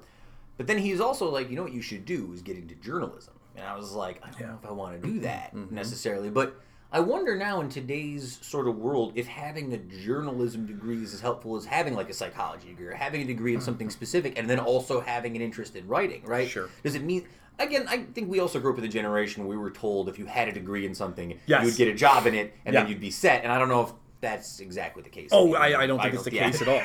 And I'll say, I'll, I'll say this: whether you're, you know, uh, I think this. I think if you are a, I think if you're a creative person, if if you have a mind that that I don't use the cliche thinks outside the box. Sure. If you're somebody that can that, that has ideas and kind of isn't afraid to branch out a little bit or try this or dabble in this and fail or or just at least maybe try it and it doesn't work out for you something. I've tried a lot of things in my life that hasn't haven't worked. Oh, yeah. A couple of them have. it's the fact that I've tried. Yeah. And the fact is the psychology that I, you know, to, that I, I still, like I said, I still use that. It's, everything, all of my interest that I had in psychology still has helped me today. It's still helped formulate kind of my idea of, of you know when I when I write, there's a lot of psychology in there. There's a lot of it. So what I took from college is not a waste because I didn't go into it as a career. Sure. In fact, it feeds my my career now. And uh, you know, even at my my job at the University of Rochester, um, you know, I feel like I can take a little. I, I feel like I use my psychology a little bit every day as far as how to communicate, for example, with with fellow coworkers. Uh, when I do my my um, my photography, you know, business, uh, half of that, especially when you're shooting weddings, is about understanding where people are coming from, understanding when somebody's stressed, why it is. Well, obviously, but you know, understanding different cultures, different personalities, different. You know, so I'm I'm still using that in that when I write in for my blog. When I walk into a city, what is the psychology of the city? What is the vibe here? What are where are people stuck? Where are they moving forward? That's all psychology. So I think whatever we went to school for, at least our generation, I, I think we're using that more. We're adapting that into whatever job we take, whatever whatever career path we take. And you almost hinted at it a little bit too, talking about all the things you've done over the years that didn't work out. Sure. Uh, do you think, and this is something I've sort of campaigned for, Yeah. I think we sort of live, and I, I'm not trying to be old man shaking my fist at the sky. No, no. Um, my nephew, for Mm-hmm. example, let's say we're playing, he's playing a video game. He's playing, let's let's just say he's playing FIFA for the sake of argument, He's play- FIFA soccer. Sure. If he's playing against the computer, the computer scores a goal, Yep. he'll turn that game off and start over again, right? So saying, like the Oh game, come on, we did that too. know, we did too, but I think that I do wonder. There was a lot of things I did growing Yeah, up that yes. I was terrible at. Yes, uh, like trying to play piano, Yeah, uh, sure. swimming. Pretty Yes. much every sport that I tried, Yep. anything that involved athletic ability, Yeah, anything sure. that involved coordination, right? These are all things Right. I was bad at, Yes. but a lot of those things I loved. I still love soccer, and Mm-hmm. I had to fight my way through being bad at it Mm-hmm. to learn to be good at it. I wonder if we are in a generation where people don't have to accept failure as something they want to do. I'm not good at this, so I'm just never going to touch it. I'm never going to try Sure. it again. Sure. Do you feel? Do you wonder if we're not learning to lose well enough in this generation? Like, I think I think this generation has been taught, especially you know this generation Yeah. and younger, has been taught this thing. My mom actually touched on this. Mm. My mom is is a is a is a brilliant brilliant person, and so much of you know what I talk about is stuff that uh, you know I, I get from her. She's a phenomenal writer, she's a far Mm. better, better writer than I will ever be. But she said this. She said, you know, she said younger generations feel that they have to market themselves, and I think we were taught that we had to market ourselves. We had to be a, a commodity, a product, instead of we just living life and, and going out there and doing what we do. And I think you see that reflected because I think when you market yourself, like if you go into a job interview, mm. you, you're not going to say, "Well, I screwed up at this, this, this, and Right, this," of course. right? So we, I think we feel, I think, and it's, it's, I think it's even more so for younger generations. Mm. There's this feel like, there's this feeling like I'm always on. I always, we, we create digital images of ourselves as much as we create personal images of ourselves, right? yeah. Oh, I mean, and, and uh, sometimes more so. Well, I And- think that's the other side of it. I even talk about this podcast, right? Yeah. I'm on this show, on this podcast, Right. as the host and producer, Sam Familaro. Mm-hmm. Mm-hmm. I, my real name is Sam Familaro, but there is still, whether it exists, whether it's minuscule or not, there's Sure. still a difference between Sam Familaro, host and producer of the show, who's playing Sam Familaro, and 100%. me by myself. You're always Hundred percent. playing at least a little. It's a professional. I grew up watching professional wrestling, so I do tend to think that like no, It's a, to it's a great it's, example. though. it's Yeah. always your Yeah. best scenario is your real personality Yes. sort of turned up to eleven. Yep, yep. Yeah. Yeah, I, I like to in in my writing. I you know sometimes, especially on social media, I like to I like to call myself out for being a a, a, jerk or, or getting this Yeah, yeah. wrong or something like that. It's like, oh, yep, got it. because you know now later in life, I realize that it's not so important to be perfect, and I think that takes time. And I think there's a lot of people that still can't accept that. Uh, they're still you know so driven by this this thought that they have to be perfect and portray this perfect image or they won't get ahead. I think I think when you as you get older, I think people almost appreciate more when you're when you're willing to show a little bit of vulnerability, when you're willing to show a little bit of, you know, of, of reality. Hey, failed at this, screwed up at this, or I'm really bad at that. But you know what? I'm good at some other stuff too. It's just, it's just not a young man's game. like I remember, I can't tell you how many like relationships with friends Mm-hmm. or, or girlfriends or whatever that I've ruined over the years because it was like, well, I'm not going to show them that I have feelings, right? Like I, I'm not going to tell them that they've affected me, right? Yeah, like yeah, of that's. course. I think it, Of you do have to sort of learn that into your life. You do. You, Um, it, it just it takes taking a breath Yeah. and, and stepping back and, and realizing that you just don't always have to be on. You just you, you just you know the, the nice thing is what we're doing here. This this is not an interview. We're having a conversation. yeah. And I have this conversation with you over a cup of coffee without the microphone on the same way I'm having this. I just wouldn't have my notes in front of me. if I didn't have them. Uh, of course not. But that's just me being a professional, uh, capital. P. Now, uh, I got to ask you uh, very quickly. We haven't gotten around to it yet. When did you initially get hooked up with the Urban Phoenix? Were you there at the beginning? Did you was it something you connected to, or did you? Yeah, I mean, it didn't even have a name for Didn't like have- its okay. first Yeah, yeah, yeah. year. Yeah. Um, so, uh, very long story short, um, basically, I, I wanted to do a photo blog on Okay. on cities that you wouldn't think to spend a day and spend a day there and see what there was to do. So, Mm-hmm. my first stop was Utica, and you know, I, I came here and I bounced around, and it was four years ago, so it was 2015. 2015, right in the, uh, right in the wheelhouse. Actually, it was. I think it was 20. Uh, 20 yeah it was 2015 Right about, yeah, the, yeah, it's right about Um, the time maybe something was like getting that. off the ground. Yeah, exactly. Yeah. And so I had this, you know, I came here on the train. I spent a day, and I had the best time. I met the greatest people. Um, Why I really Utica, had I wonder. What's, Why Utica? because I'd never heard a good thing about it.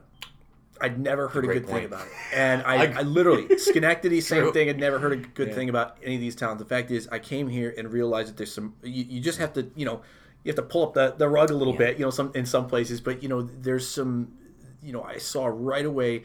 The first thing I saw here, and the thing I continue to see, is you know the people that are creating change and are mm. excited about the future. They're really excited Oh yeah, and there is a there is a you could tell for so many years so many decades mm-hmm. people here wanted to feel good about their city and they just couldn't. They just they, they were scared to.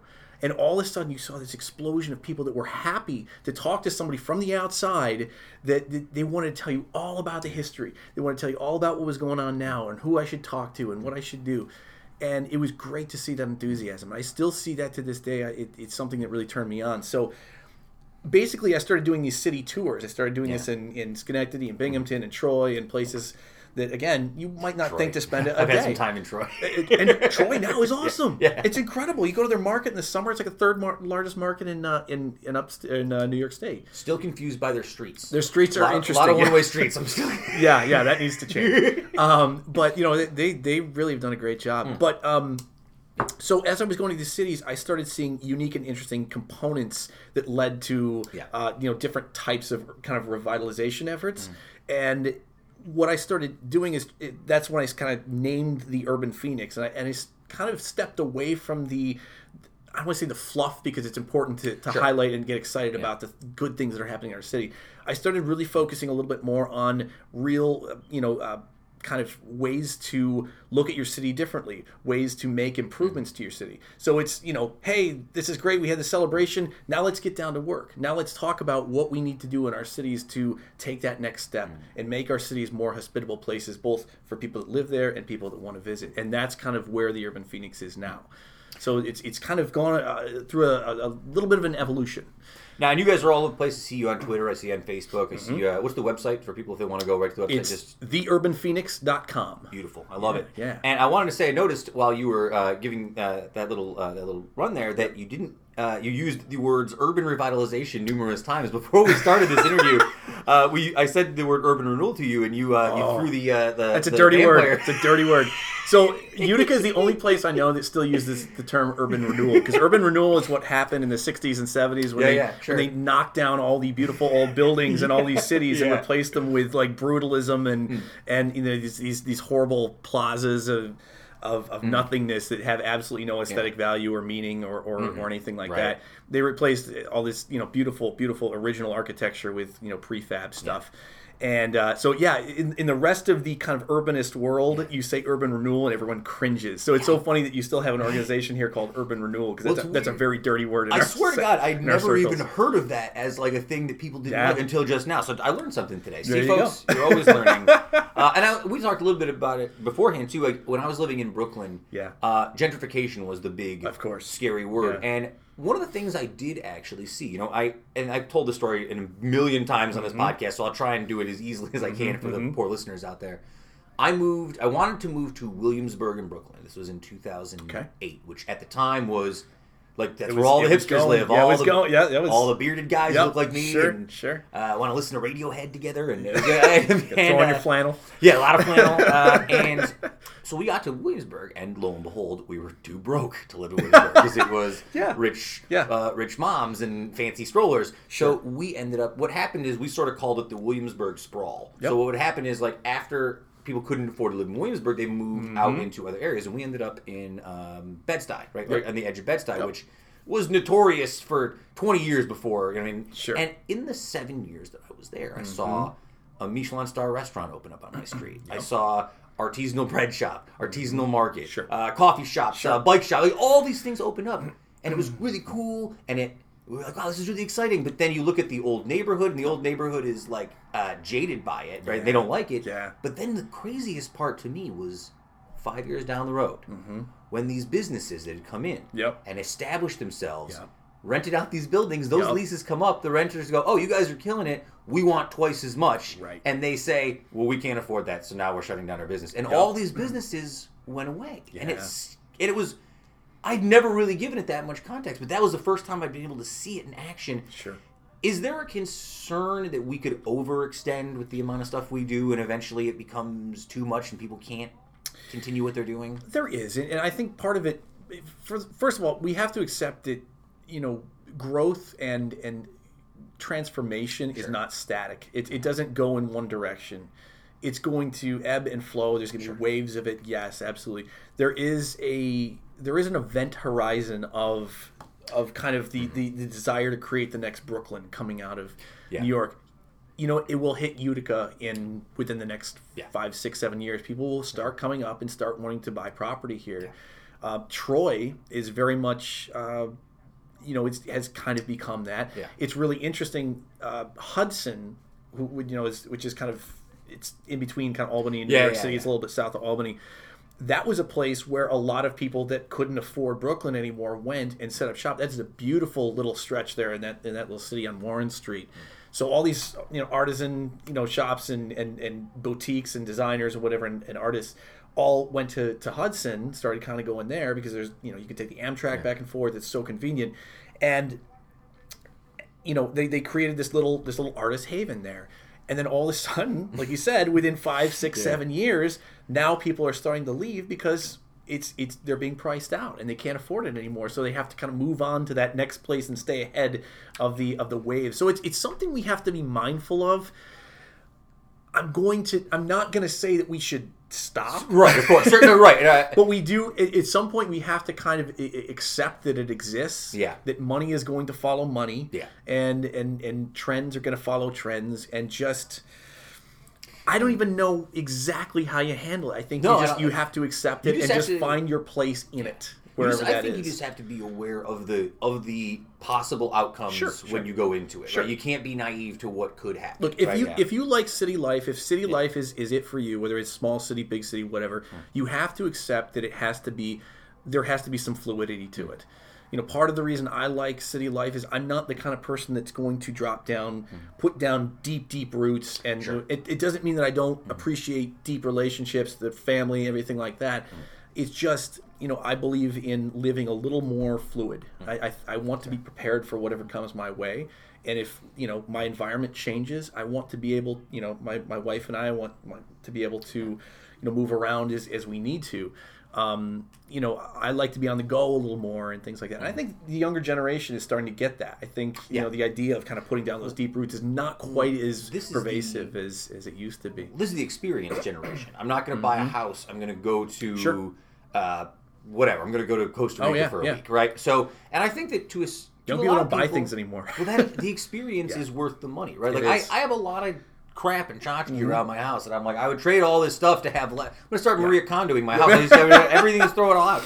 Uh, but I think that that is a the experiences now are what people want to spend their money on, something they can remember, but also I think something they can take a picture in front of and be like, hey, Yeah. look where I am. Yeah. But I, think I Uh, that's part you- of it too. You touched on a great point. Is is it's it, the camera phone? Is is it to the experience Yeah. is now being able to To document to document that yeah. experience and tell your friends about that experience and share that experience. You know, maybe when you were a kid, you you know you got the new bike, and what was the first thing you did? You showed it off to all your friends, right? You rode oh, down the Oh, yeah. street and said, "Hey, check it out! Hey, check it out!" Now you go to you know we just bought tickets to Scotland for our mm. honeymoon, and you know we're gonna take a lot of pictures. I mean. You know, we're going to love it and, and appreciate everything about it. But we're probably going to take a lot of pictures and send them home and say, "Hey, look where we are." I can't even tell you how many pictures or photos I've taken at like concerts or events. Sure. I'm like, I'm gonna take this photo so I can Yeah. remember it, and I will never look Never at it. ever look again. never look at it ever again. Uh, so I I've already kept you way longer than I thought I was going to. Um, this has been great. By well, I'm glad you're enjoying. So, uh, I do have one more uh, relatively serious question, then we'll get into the uh, the fun stuff. And this isn't so much a serious question. Is I just guess, um, can you give me in your most general way how you would compare the Rochester experience right now to the Utica experience, like in terms of what's going on there and what's going on here? Sure, sure. It's the same but bigger. Same but bigger, right, right. Um, you know, obviously, a city with I don't want to say more resources because it's all kind of relative. Obviously, we we have more space Mm-hmm. to take care of, but Rochester, I, I do feel like there is a little more oh appreciation of how this goes, how the revitalization works. There's a lot of good More young patience, maybe. Mm, I don't know about that. I would say that there's a lot of forward-thinking young yeah. minds that are starting to establish themselves in our community uh, that are really talking about things like transit, things like uh, bike infrastructure, uh, things like public space, the importance of public space to the health of a city. They're starting to see that that kind of you know we have some amazing universities. How do we retain these students? Uh, how do we create a, a you know an, a, an environment that welcomes small to mid-sized business growth how do we create an environment that's attractive to maybe a mid-sized business that might want to expand or relocate to hmm. rochester and it's about the, these people are really really smart far smarter than i will ever be and we're, have a wealth of that of people that have an understanding a broader understanding of how this has worked elsewhere and how do we apply these uh, these ideas uniquely to our city I, I see a lot of very excited minds here. I see a lot of great thought. I see a lot of uh, enthusiasm. I don't see that broader perspective quite. I don't see that, you know, I, don't see people exploring what happened over here, what happened over here, what worked here, what worked here. I still see people saying, well, Utica's unique. So hmm. I hate to break it to everybody, it's not. I mean, it, it- there are beautifully unique elements, and I think the people here are tremendous and incredible. But the same things that Utica struggles yeah. with are the same things that almost every single in the Rust, every single city in the Rust Belt struggles with. So what what doesn't work over here is probably not going to work over here. What does work over here is probably going to work over here. So we have to look outside our communities to, to, to the big picture and see what's working elsewhere. That's the real difference that I see right now, if you know, uh, with regard to how you how Rochester's revitalizing and, and how Utica is. Uh, I have three topics here for you. Hit me. Uh, and Let's uh, go. I'll let you pick whatever one you want to go further in on. All right. All right, I like this. First one is bicycles. Yes. Second one is Amtrak. Okay. And the third one is Bryce Harper. So any of these three things, any of these. Oh, let's hit all three. Come on. all right. Okay. All right. So No, let's let's start let's- with Amtrak really quickly. Sure. I, I, we've Yep, touched upon it. do You have a eleven forty eleven forty train back to Rochester. I do. I'm literally here for like three hours, and and, and I, that would be four hours in the train. Yeah. I, I mean, I weirdly for me, I spent most of my time on Amtrak Mm-hmm. between New York City and here. Growing up, I spent a lot of time visiting my sisters, visiting family, uh, and I would do it mostly on my own. Yep. And for me, what always I remember about the Amtrak is it would be such an adventure when I was younger, is. and it was I was just getting into the era when, and again, this will really date myself. Mm-hmm. I had a cassette, a CD Walkman with the sixty second shock protection, so you Oh, could shake it, right? yes, But yes. that was the thing. I would go to the record store, go to Last Unicorn, Yep. and I would buy some two records or whatever, two albums, and I would listen to them on the way down and the way back, and they'd be part of the thing. And it was this this visceral, sort of almost romantic experience. Yep.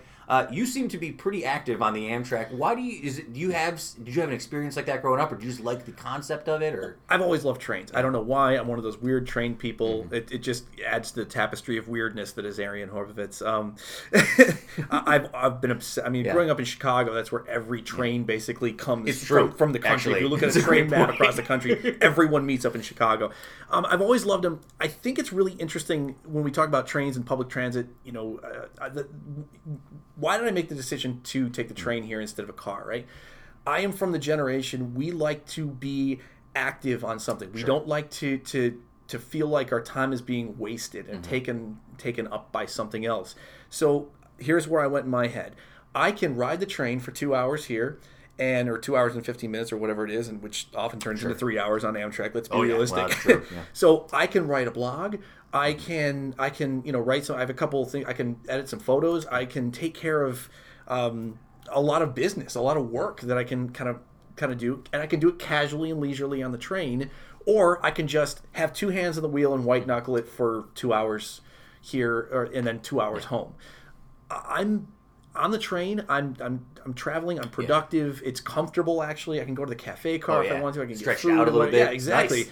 It's it, you know whoever if you haven't done it, try it because it, Yeah. it is a lot of fun. So I think this generation we like to use our electronic equipment. We like Yeah. to be constantly connected. We like to be constantly working on something or doing something. We don't like that wasted time that we spend in the car. That's, That's why you're seeing a generation that's kind of shifting maybe away from putting the car, uh, you know, at the forefront of our lives. Well, that's why we're going to get to the uh, the what do you call it? the um, the remote control cars, not the remote control, uh, The- the, uh, the it's the driverless self-driving cars. That's driverless that's cars, what yeah, yeah. I still can't.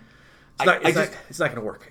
I just don't. I don't know if I trust it. Like if I'm in the passenger seat of someone else driving and Yeah. they take a corner too bad, I'm like, Right. oh god. Right. Like, I can't imagine a robot I'd feel comfortable with. Um, so let's talk about biking. When I was living Yep. in New York, Mm-hmm. uh, biking was constant. Bike lanes everywhere in Brooklyn. We would bike between all sorts of different uh, restaurants and bars. Don't bike between too many bars, folks. Uh, just- but in general, it's a thing that people. I, I do it a lot. Yes.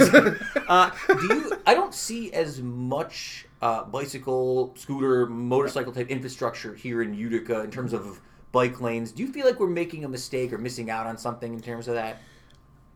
I think that it's not a priority Sure, here yet. yeah. Yet. Yes. And and and that that may be coming. Um, you know, in smaller cities, it's it's harder to justify it. It's harder to kind of find the. Uh, you don't. I mean, you just don't have as many people that are in the bike culture. Yeah. And, and when I talk about bike culture, I think everyone wants to picture the hipsters. Okay, And Right, Listen, yeah, I've got a lot of friends that bike, and they are from a lot of different walks of life. Mm-hmm. Some make a million bucks a year. Mm. Some make nothing. Uh, some are hipsters, and some are just you know people that Yeah. you know want a different way to go about. Maybe don't want to go to the gym. They want to get their workout Oh, on the way to nice. work. Um, there's some that you know wear the spandex, and there's some that are perfectly happy like me in, in jeans and a shirt. And um, you know, so I- I think in, in smaller cities like this, I, I think bike infrastructure will come. It's just going to take time. You have the cool thing is you have a lot of streets anyway that lead to kind of what we we call bike boulevards. Yeah. and it's the idea that um, you know you have a lot of lightly traveled streets. So the bigger the city, the more you almost have to build bike infrastructure, right? Because you have fast moving traffic, multiple lanes of fast moving traffic. Um, here you can kind of I'm not going to ride up and down Genesee Street. I'm going to take the small back roads to get to where I'm going to kind of piece my way, to, you know, to from let's say the train station to here. Uh, you know, so you, because you have that piece, there really isn't quite the, the need for, for, for bike lanes like there might be in a, in a larger city. Um, I think you see. I saw the city bikes coming in last. Like in New York, the city bikes were Yep. a big thing, right? And then Utica put up like the Utica bikes, Yeah, which I'm starting yeah, to see. we have it too, yeah. I, I do think though they're going forward. Like again, I'm not trying to be negative. Yeah. Utica has notoriously had horrendous public transportation. Oh, Our yeah. Bus schedules have always been bad. The up until the Uber and Lyft folk, and I'm not here to to go up and down on the benefits of Uber and Yep. Lyft in terms of companies, but they do really well here because Utica has never really leaned into the fact that there's not many taxis and the buses don't run all that great here. So I'm Yeah. slightly surprised that bike culture isn't a little more uh, prevalent here, honestly. it's it's it's it's not it, it tends not to be so prevalent in smaller cities because again there isn't that investment in the culture when you invest Right. in the bike culture that's one of the few things that as an urbanist you that, that it's if you build it they will come i, Yeah, I right. don't usually like Yeah. to take that stance on things mm.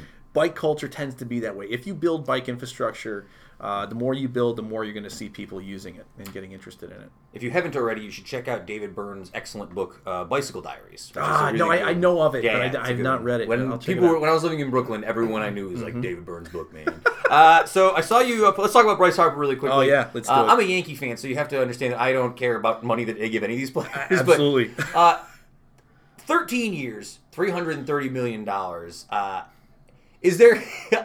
Are you mad ridiculous. at him for signing the contract? Or are you No. mad at baseball for offering it?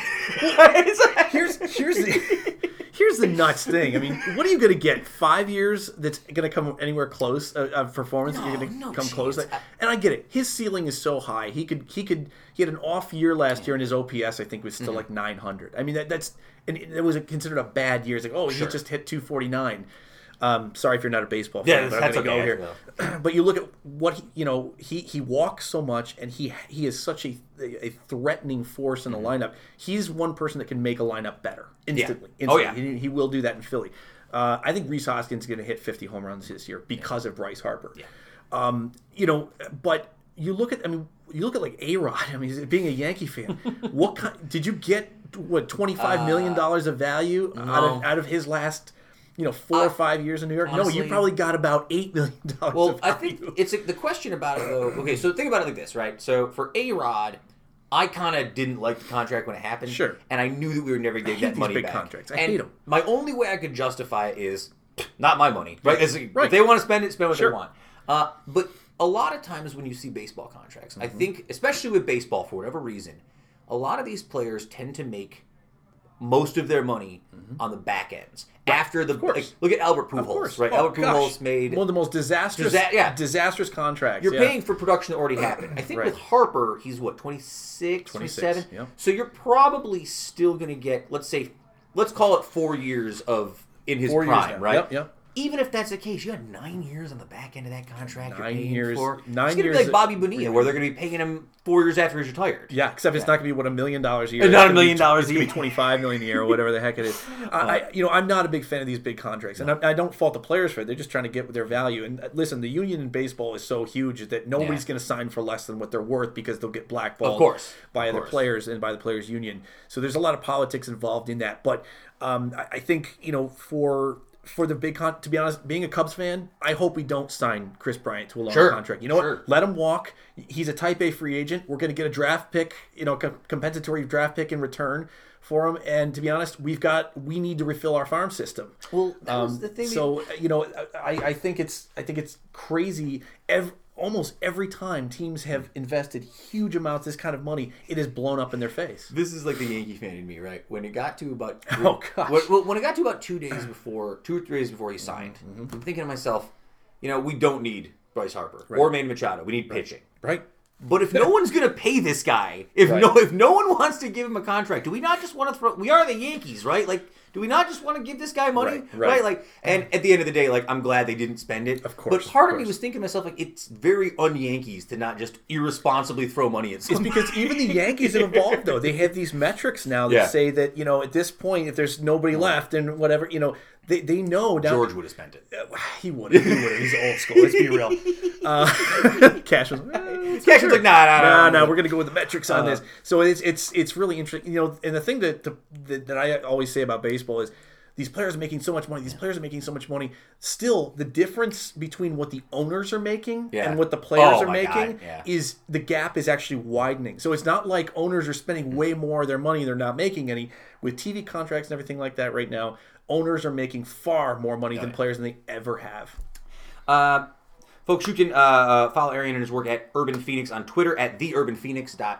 That is correct. Uh, before I let you go, I will link everything, by the way, in the in the article and in the website. I do have some lightning round questions for you. Can Let's you do do a couple it. lightning round questions Yeah. before you leave? All right, these are the same five or six questions we ask everybody who's been on the show since episode 40-ish or whatever. Uh, Arian, when you wake up in the morning, how do you take your coffee? Oh, cream and sugar. You've, have you never been converted over to the black coffee? I have this argument all the time because I've struggled to go to black coffee only. Look, I'm a whiskey drinker. I'll drink straight True. whiskey. Yes, I, I, I'm with you and on that's that. and I'll I'll go there with you. Like I love love bourbon, right? It's my thing. But for whatever reason, I like my coffee sweet. Yeah, I do too. you know what? Though I will say, if you give me an iced coffee, Yep. I can drink that. Black I don't tea. like the I don't like the hard acid of the acid. coffee. I need a little little No, right. tempering, little tempering of the flavor. What was your first automobile? It was a uh, it was a Plymouth Colt. A Plymouth it was it was a white Plymouth Colt. It was the it was literally just four walls and if a, I've and a ever heard of a lawnmower engine. Oh man, what year was that? It was oh gosh, I can't even remember. Um, but it was it was a four speed standard. I've always I learned Oh, wow. on standard. Yep, yep. And Which uh, no one knows how to do anymore, by the way. I still own a standard. Good for always you. have. And um, uh, trying to look up Plymouth Colt on my yeah, phone. yeah, no. Uh, so up. it was it was this white little little tiny little Like a yeah, wagon yeah, type exa- thing? yeah, Oh, it's a little hatchback Oh, thing. yeah. So uh, it was the nickname was the Tic Tac. I had a. Uh, everyone, it's funny you had that because they used to name all my cars. Oh, yeah, I, yeah. I had an Oldsmobile Cutlass Ciera that everyone just referred to as the De Niro because it looked like a car that Robert De Niro would drive. They're like, "Oh, you're taking the De Niro." That out." is so perfect. I Um, can't even say. That's You, amazing. you may or may not have taken your Plymouth Colt to see it, but what was your first live music event? Ooh, uh, it was classical music. My mom's a prof- was a professional violist. Uh, she teaches now, so it, it was um, it would have been probably the Rochester Philharmonic Orchestra. Actually, no, that's not true. Live music would have been Grant Park in Chicago. Fourth of July, uh, the Chicago Symphony played, and they shot off fireworks in Grant Park. that would be it. I, I, I, I, I have this small, tiny little memory from when I was like three years old of that. Uh, this is the question that always throws people off. I usually give it to people before the episode starts, and I forgot to, so I'm sorry. I just told you. um, give me, uh, if you could sit down with uh, to have dinner with any person, living or dead, who is not your family, who would it be and why? Oh, I have to say uh, Stephen Hawking. Stephen Hawking, Carl Sagan. I was so into Oh, yeah. space science Carl um, when I was younger, and um, just unbelievable minds and unbelievable ability, not just to to to you know grasp these in, incredible concepts and uh, you know and be revolutionaries, but to be able to communicate them Mm-hmm. to the average person. That's what I try to do with my urbanism. Is I try to take these kind of complex urban concepts and and make them digestible. Mm-hmm. And I think not just their their incredible minds, but their ability to communicate their information that they were Yeah. experts on. Um, that to me it was that that's that's pretty amazing. I would have loved to pick their brains. Sagan is an interesting one. That's one I uh, I kind of I got pulled back into Carl Sagan when they redid Cosmos a couple Sure, years ago, and really you learn you, what a fascinating much. man. You We're know? and, yeah, yeah. And I, read, I remember reading even on the, in the first episode of the New Cosmos when Mm-hmm. uh, when Neil deGrasse Tyson talks about meeting Carl Sagan as a young man. I was like, Yeah. wow, what a crazy story! Like to I don't know, just what a world we live in. Yeah, yeah, and he was a Cornell guy. You Yeah. know, he was at Cornell for a very, very long time. Yeah. Uh, give me one book, album, movie, or show you are currently reading, listening to, or watching. Oh no! Oh gosh. Uh, I am re- oh, okay. I'm reading a book called Happy City, and I've actually read this book before, but I'm kind of going through it again and taking mm-hmm. points. So it, it's a great book because it, you know, it talks about. We so often talk about cities as economic generators, and they are, and that's one of the beautiful things of it. But we don't often talk about cities as being places that make people happy. Hmm. What is it that you know? If you can live in a city and have a higher quality of life, hmm. What do you have to do to your city in order to make that happen? And the the whole idea is, hmm. If you have a better quality of life, you're going to create an environment. You're going to be more activated in an environment that you want the, the environment that you want to see around you. You're going to be on more councils and, and, and neighborhood associations. You're going to get active in your community. If you are happy, you're going to take ownership over your space and, and, and your city and your and your place. There's a lot more to it, but it's just a wonderful book. Happy City is the book. And uh, last but not least, again, thank you so much for joining us this week. Uh, Thank you. Arian, besides uh, urban revitalization, uh, besides biking, besides journalism, give me one more thing that you are passionate about. I'm passionate about people, and uh, it's I, I I can't say this enough. When I came to Utica, um, you know, the thing that turned me on really was the outreach, the outpouring of, of support from people, and the, the the people that were so passionate about their city that they could not wait to tell me about it. And that enthusiasm to me, that that makes me go forward. I love photography. I love my, but more than anything, when I I love wedding photography because I get to see passionate, enthusiastic people. I get to see people on their best days every weekend. Yeah. So for me, whether I'm whatever I'm doing, um, it's always about people, and it's always about connecting with people. It's always about you know taking a positive approach. It's about uh, meeting in the middle on people you disagree with, and uh, it's it's it's about it. You know, we our cities, our communities. Our individual conversations, it's about engaging people, understanding people, and, and realizing that we're all in this together. Uh, at Urban Phoenix on Twitter, uh, theurbanphoenix.com. Uh, you can check out all of his uh, current and archive writing. I really enjoyed going through some of it this morning. This was a real pleasure. I'm sorry it took us so long to get to where we are today. This, This is this, this is amazing. And I got to say one more thing. Oh, Sam. sure. I, I love what you've created here with the Thank you. Thank you. I think, you know, forums like this where people in a community can come together from kind of all walks of a community and can come together and have these long form conversations. This is so, so vital what you're doing here. you, You, right. provide a, a wonderful service to this community. I, I know so many people are such big fans well, of your well work. Well, thank you. You know, I uh, I think that you know again, not- not to extend even further, but I when I was living in New York and Yep. I fell into listening to podcasts. I always go back. It was Marc Maron and Bill Simmons and just sort of this idea that I would walk through the city and I would sit in the subway and I would listen to these these little conversations and it felt very visceral. It felt like something alive and. uh you know, I, I always say I give Made in Utica and Justin and Kate a lot of credit for when I when I came in and they said do whatever you want. Yeah. Do and I said let me do the podcast and it's been I'm shocked sometimes by how many people have decided they actually want to come to this crummy little apartment in South Utica and have a conversation with me and I, I hope that uh, we continue to get more people coming in and having conversations with us for it. It's been an exciting start of 2019 so I'm looking forward to 200 episodes and then Yeah. uh, and then every week after 200 I'll just say this is the last one. Every week I, Congratulations Thank to you. I, I think it's fantastic. I appreciate Thank you so, much. for having me. I appreciate it. uh, folks, we'll be back to the show in just a minute.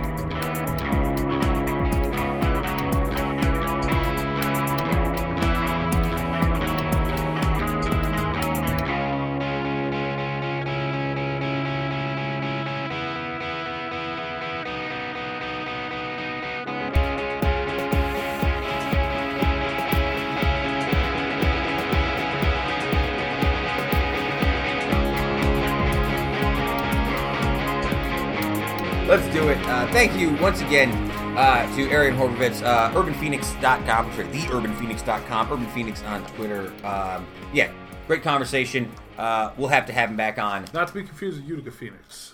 Totally different close. thing. We talked about that as well Yeah. Real before. close. Not the same thing.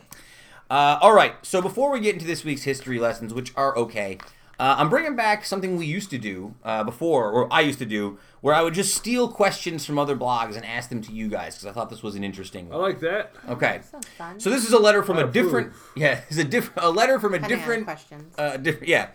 Uh, and I it's should a about. question. I know you were reading me a letter. It's a letter, but it has a question in it. oh, okay. jeez. I'm Now a you bar- now you'll like it. You'll like it. You'll like it. I'm a barista server at a small cafe where the French owners are very enthusiastic about the whole French thing.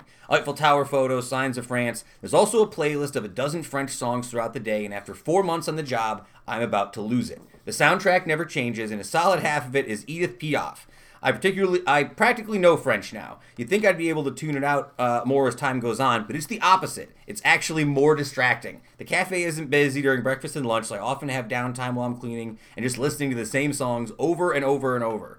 My other coworkers agree with me, but I'm afraid the owner will think it's trivial if I bring it up or think we're whiny. But seriously, it's making me crazy. Help.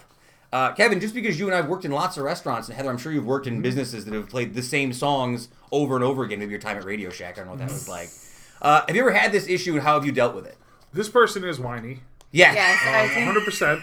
And if they really want to make a stand, then stop cashing the checks. Ooh. Okay, but you're still gonna cash the checks, so be quiet. Um, now, what you can do is in this in this scenario, what I would probably do is you go and you you can find a creative solution to the problem. Okay, so you got a playlist that's got 12 songs on it. You approach your French owners, like, hey guys, you know I'm working here all the time, love working here. You guys got a great place, you know I love you guys. Um, and it's really cool having all this French music, but it's a lot of the same songs. Is there any other cool French music that we can mm-hmm. play? Just mm-hmm. because customers are always saying I keep hearing the same songs when Yeah, we always yeah. playing. So let's get some other French music in here. Then you backdoor them into putting new French music on the thing, and then you cash your checks, do your work, and go home. Hmm. Any Just thoughts? Get a new job.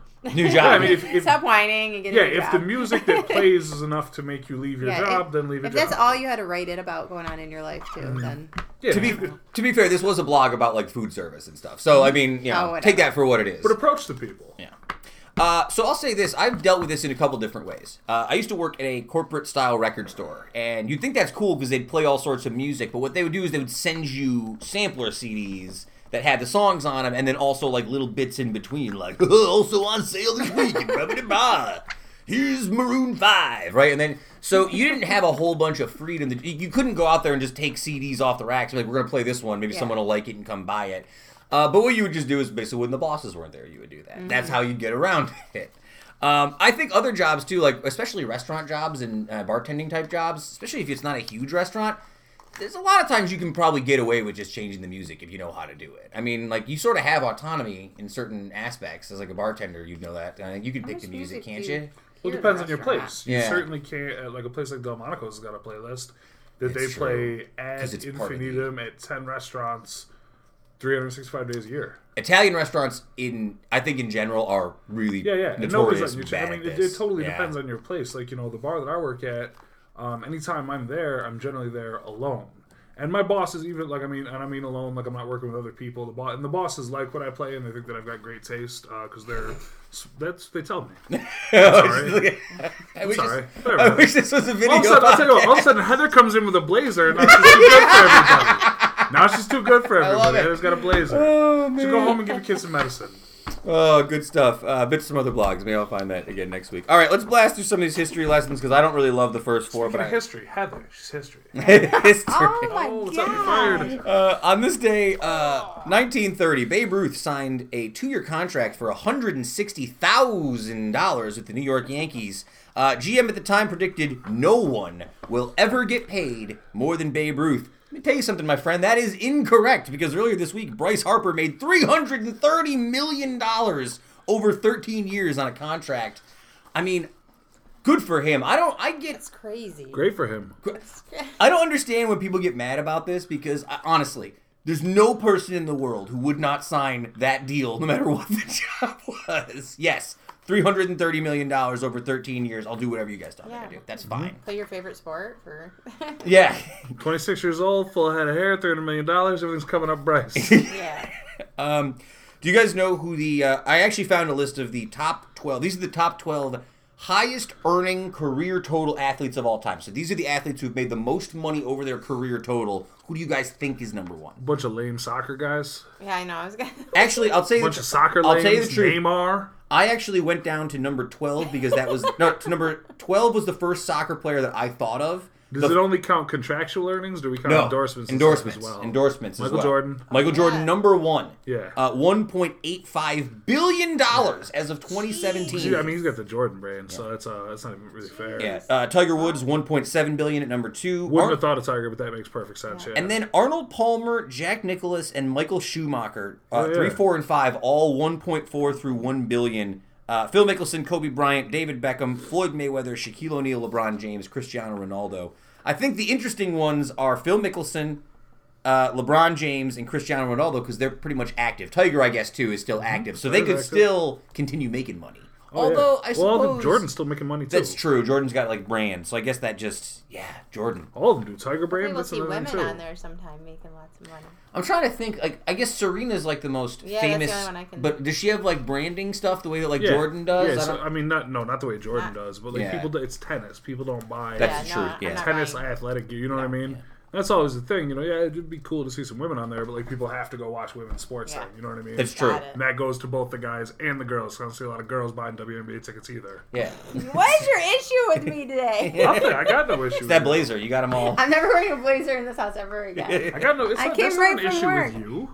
I think the blazer looks great. I think Thank you look you. lovely, and I'm so Thank happy you. for you that you have your new job. Thanks, It thanks. makes me very happy because I know how Oh. much it means to you. Oh, thank you. So how about that? Is that good? yeah, Do let's move- history. history. Let's finish. On this day, 1978, first ever radio episode of Hitchhiker's Guide to the Galaxy by Douglas Adams is transmitted on uh, BBC Four. Uh, this is most widely popular as novel series, although the movie was quite good. I do love the movie. Oh, you do. That's the one with uh, who's in that? Sam Rockwell, um, uh, Mos Def, I was gonna say I knew there was like a rapper. in it. Martin Yeah, Freeman, Mos Def was in it. and right. Zooey Deschanel. Pretty good movie. Alan Rickman plays the voice of a depressed robot. He's very funny. That is a fun movie. Good friend of the podcast, uh, Aaron Velarde, is a huge, huge supporter of the movie Yeah. as well. Yeah. Uh, the series on radio is actually notable for the use of sound, being the first comedy series to, pro- to be produced in stereo.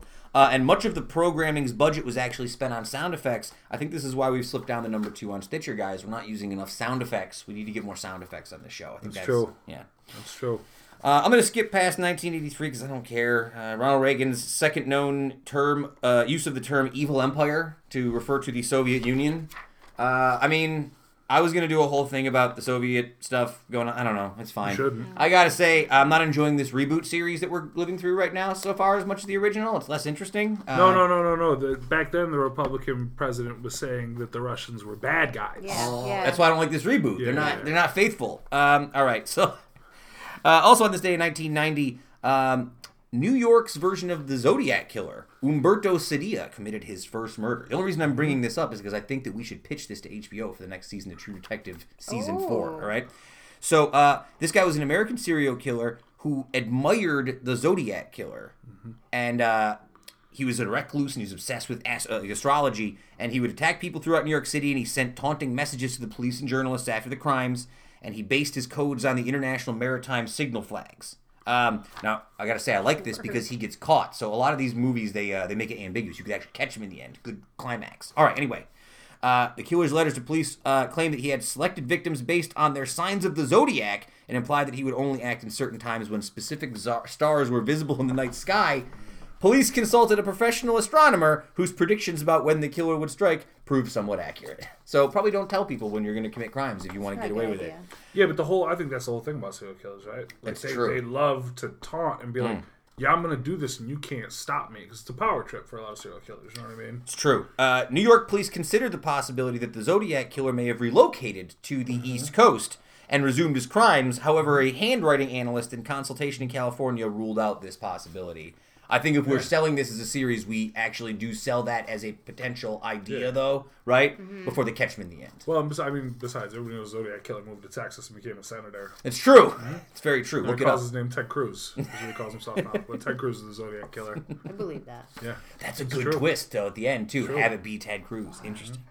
Uh, and on this day, 1996, uh, one of my favorite movies, Fargo, directed and written by Joel and Ethan Coen, was released in the United States. You don't, you don't like Great. Fargo? No? I've never seen it. You never saw Fargo? I know. Don't don't judge me. I'm not judging you. It's a good one, though. You should see it if you haven't. Uh, starring Frances McDormand as Marge Gunderson, a pregnant Minnesota police chief investigating roadside homicides that ensue after a desperate car salesman played by William H. Macy hires two criminals, uh, Steve Buscemi and Peter Stormare, uh, to kidnap his wife in order to extort a ref- uh, hefty ransom from his wealthy father-in-law. Uh, shenanigans persist. It's both darkly funny and violent. Uh, we talk a lot about movies on this show, and I feel like we never really talk about the Coen brothers that often. Uh, so I looked up like a bunch of their movies. You know, we talked about like you know we talked about Scorsese and Spielberg and stuff. The Coen brothers have an amazing list of movies. Like their list of movies that they produced is like you put it up against anyone else's. I feel like they got some hits. Blood Simple, Raising Arizona, Barton Fink, Fargo, Big Lebowski, Oh Brother Where Art Thou, No Country for Old Men, Burn After Reading, True Grit, uh, Inside Llewyn Davis. These are all like I actually bangers. saw some of them. These movies are bangers. They're all good movies. You can't say you can put them up against anybody, I think, but they, they do have a lot of good In terms of consistency, though, that's all really like the last three movies have been okay, right? Like that's Hail Caesar and Suburbicon, and they got some new movie coming out. No one likes Suburbicon, but I feel like that's a really good like success to failure It's not to disparage these guys, but like I mean, I don't know if uh, I don't know if hold them up to anybody holds up for me. Uh, well, that's fine. I'll give you that. Uh, Fargo itself, though, was selected in 2006 for preservation in the New York, uh, sorry, the United States National Film Registry. Uh, it is one of only six films designated in the first year of its eligibility. So that says something for you. So people really like that one. Uh, that movie really holds up. I think actually, like that movie's still incredibly watchable. Probably my favorite Coen Brothers movie. I think. No Country for Old Men. It's a pretty good one. I like that movie. All right, that's it. That's all I got for for history lessons. Um, you guys ready for a recurring segment we've done before? It's about uh, what new thing millennials have killed this week. Are you guys ready to guess what new thing millennials have killed this week? Heather, you want to start? week? Yeah. Like what a, have, like what a like a industry? This is an industry. What industry did the millennials kill this week? they killed something. Yeah, we killed one this week. You, Uh, it was sliced cheese before. sliced cheese? Oh, because they're throwing them on their babies' faces. that's have you thrown cheese at your son's no, head I would yet? never do that to him and take pictures and think it was. Funny. That's hilarious. Though you should have why thrown some cheese. why would. I do that? You're a child. You have Terrible. it's mean. So no, we didn't. Ru- no, that's not what it was. Okay, that's all I got for you then. Kevin, what did the millennials ruin this week? Come Could be- on. can't call it. Can't Could call it. Okay, so according to reports from the Wall Wall Street Journal, uh, pet food brands uh, Pedigree, Purina, uh, Gravy Train, and Kibbles and Bits are angry because millennials are opting to buy more expensive pet food, and it's causing problems for the industry's big names. We do. That's right. We've dropped, we've destroyed big pet food, guys. Good. we, buy, we buy we buy expensive cat food. I think it's funny though that the argument that they're making is these people aren't having kids, so they treat their pets like their kids, and they give them things that are good for them instead of our garbage trash. I know. How do you food. fight that? That's Yeah. so funny. How do you? What do you, you just can't say anything? How do you make this argument in good faith? I wouldn't even. You say can't. Anything. Make Uh, better food. Yeah, make better make better uh, food for your animals. People care about their pets. I'm surprised you guys didn't didn't know that. Uh, so yeah, millennials killing big big pet food. I love it. Uh, also this week, did you guys read that the Gap and Old Navy are spinning off into separate companies? Oh, okay. Do you guys know why? Maybe because Old Navy makes Nobody's their going to either. Big. Well, actually, that's not the case. No one's going to the Gap, but Old Navy apparently is doing better business than it has Because because it's cheap. I was That's exactly I was right. there. I bought all new clothes, like That- fifty percent off jeans. They're cheap, and I think Old Navy. I think you were uh, you were getting towards something too. Uh, Old Navy makes some people feel a little bit better because they're very generous with their sizing. yes, Mm-hmm. I can. I have to wear their smallest jeans. If I got any smaller, I couldn't fit in their clothes Yeah. anymore. uh, one of the It's crazy. Give my, I give my sizes at Old Navy. You'd think I'm an NBA player. You know what I mean? I'm saying like, ah, that's not. I know. Nah, that's not exactly right. Uh, so this is what they call off-price uh, retail marketing because we're like higher and middle-end companies like Banana Republic uh, offer to more niche audiences. Um, companies like this tend to sell at a cheaper rate, and tend to do better business, and this seems to be the reason that they want to do the split is they want to go more. They want to lean into it more. It seems like Gap has closed a lot of stores love apparently. Gap. I know I do too, but Gap apparently like keeps too much stock on hand for what they actually sell, in ter- which makes a lot of sense. We just lost our Gap in the mall, didn't Yeah. we? A couple years ago. That's a shame. I always like the Gap. I like. I the did like the Gap. So I could wear- jeans that fit me right. I appreciate any store that doesn't put a ton. Now, I'm not to say that Gap doesn't put their logo on stuff, but Gap was pretty good about being like, here's just a plain V-neck T-shirt, right, or like a plain colored shirt. Besides their big, huge Gap sweaters they used to have. Right. I'm saying all companies. I, No, I know. I They're know. not as like egregious Abercrombie, as- American Eagle, Yeah, or yeah, yeah. Like that. I went into an American Eagle with my niece last week, and it's they they make sure that you know that it's Yeah. American Eagle. Because that was the thing when we were younger was For to wear sure. brands. You That was yeah. Nobody would wear plain Yeah. stuff. You know what I mean? Everybody Right. had to make sure you knew that shirt was from American Eagle Yep. or whatever the hell it was. Yep.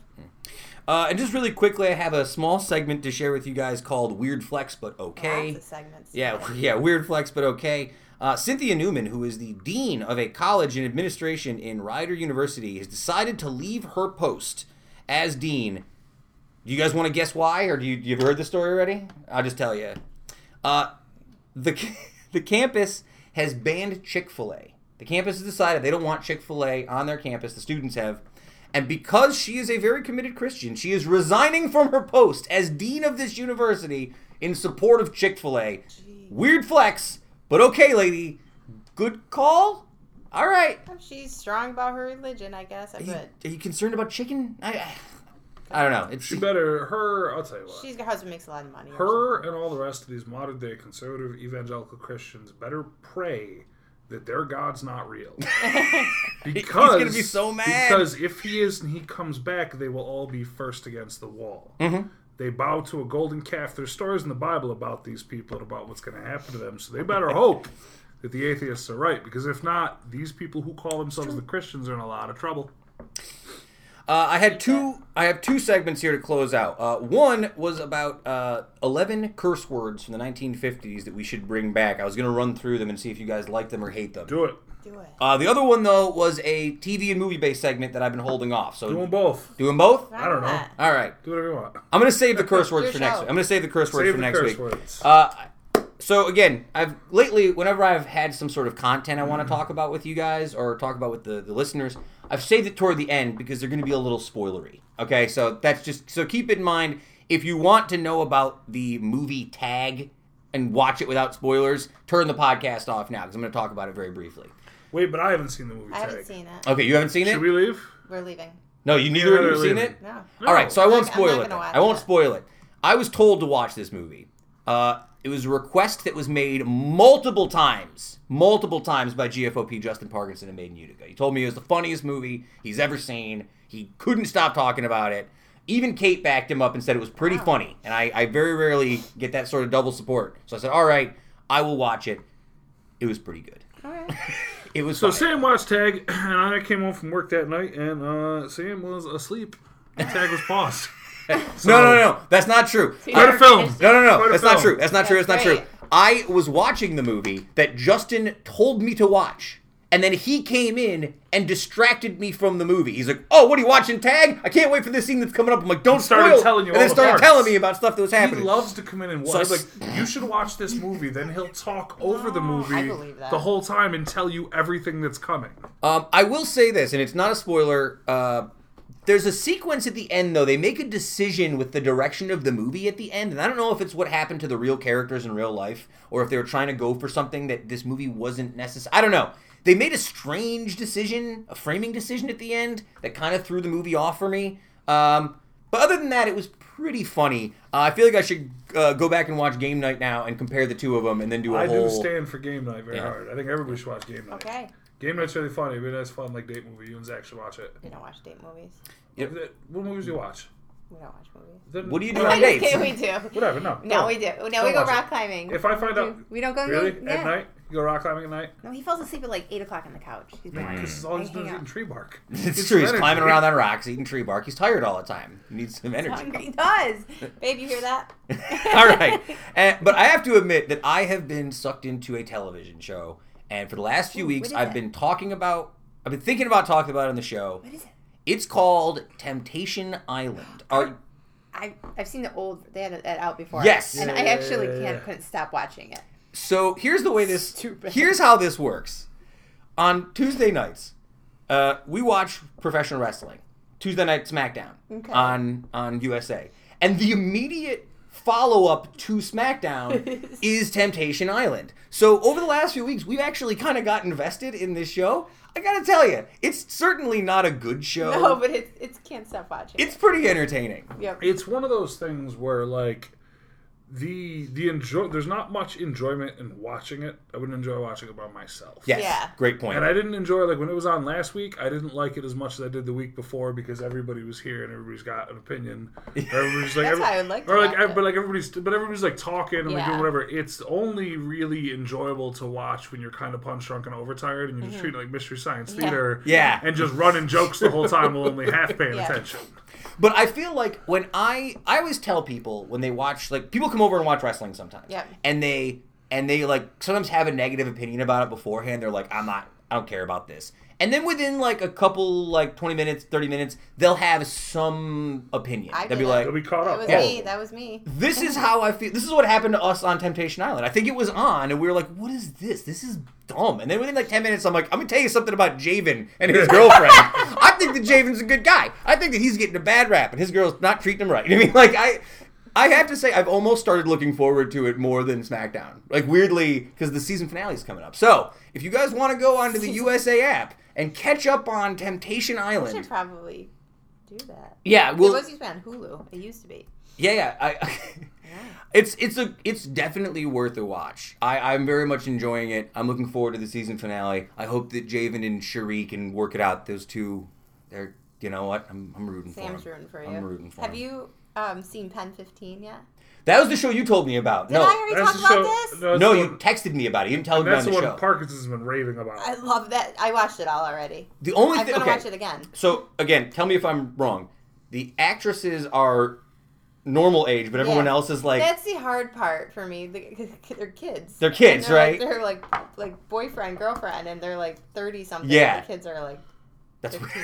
weird. I've Oh. heard it's really funny though. It is funny. It's Yeah, yeah. hysterical. It's hysterical. It's I checked out an episode or two just because Parkins was raving about it, and um, I didn't have much of an issue with like the age thing. They do a really good job of playing it Yeah. down. It's not Okay. really like Yeah. I don't know. I, everybody kept talking about this, and then I was watching it again. Okay, I know, but the thing that was really that I enjoyed about it quite a bit, I guess, um, is that it's set like almost exactly when we were that Yeah. age. guys- yeah. So there's a lot of stuff you'll see that's just very relatable. specific to those of us that went to went to middle school in like the very late '90s and the early 2000s. You know what I mean? Which is why I'm very curious about that movie uh, mid '90s that Jonah Hill produced I thought you were gonna say Lady Bird. Lady Bird as Mid well. '90s, mid '90s is gonna be before our time. Right, Yeah. right. And then what was the other one uh, that what's his name did? Bo Burnham did that eighth grade movie that apparently was supposed to be good. Well, Bo Burnham did a movie called Eighth Grade, which is about like that Not time heard. period as well. It's supposed to be quite good. No. No, no good. You're out on I Bo never Barnum. Fair enough. All right. Uh, oh yeah, one last thing. I didn't mention this earlier, and I just want to say, uh, for folks who listen to this podcast, uh, the Marc Maron podcast is one of my favorite shows. It's the reason this show exists. The reason I shaved a mustache. It's the reason you have the mustache. one you look like him? Uh, I think the mustache is almost gone now. It's the reason for the gassed up, breathless folks Yeah, that hey hear the folks. show. Uh, they reached their one thousandth episode uh, earlier today, and I think that's just super crazy. Uh, you know, we're, we're we're ramping up near two hundred, and to think about what it would mean to like get to a thousand, but what that mean for my life would be quite a quite something. But just a reminder to everybody out there, you know, when I do just a little side note, when people come in to do the interviews for this show, I usually use Marc Maron as the example, and I'm like, we are not a news program. When think about this as a conversation, like a Bill Simmons or Marc Maron style podcast, and uh, just a salute to Marc Maron. Uh, if it wasn't for Marc Maron, this show would not exist because I never would have gotten to podcasting. So congratulations, 1,000 episodes. I'm sure he'll never, ever, ever hear anyone say anything about this one here. So there you go, Marc Maron. Got it. All right, that's it, folks. Follow Heather on Twitter at Heather Wise. One, she's a working girl now, so she's busy. She takes busy. longer to respond. Go see her at the zoo. Go see her at the zoo. She'll let you in with the animals. Yeah, she true. doesn't care. I don't. Yeah. She bosses Mark Simon around now. It's hilarious. Uh, follow Kevin at underscore Kevin Sullivan. Follow me at SF Doom. Or don't just follow the show at Uticast. We are on Twitter, Instagram, Facebook, SoundCloud, uh, Apple Podcast, Stitcher Podcast, taking over the web.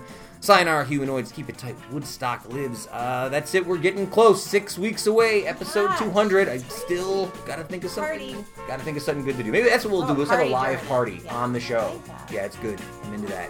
We'll talk more. Uh, that's it, folks. Have a great week. 拜拜。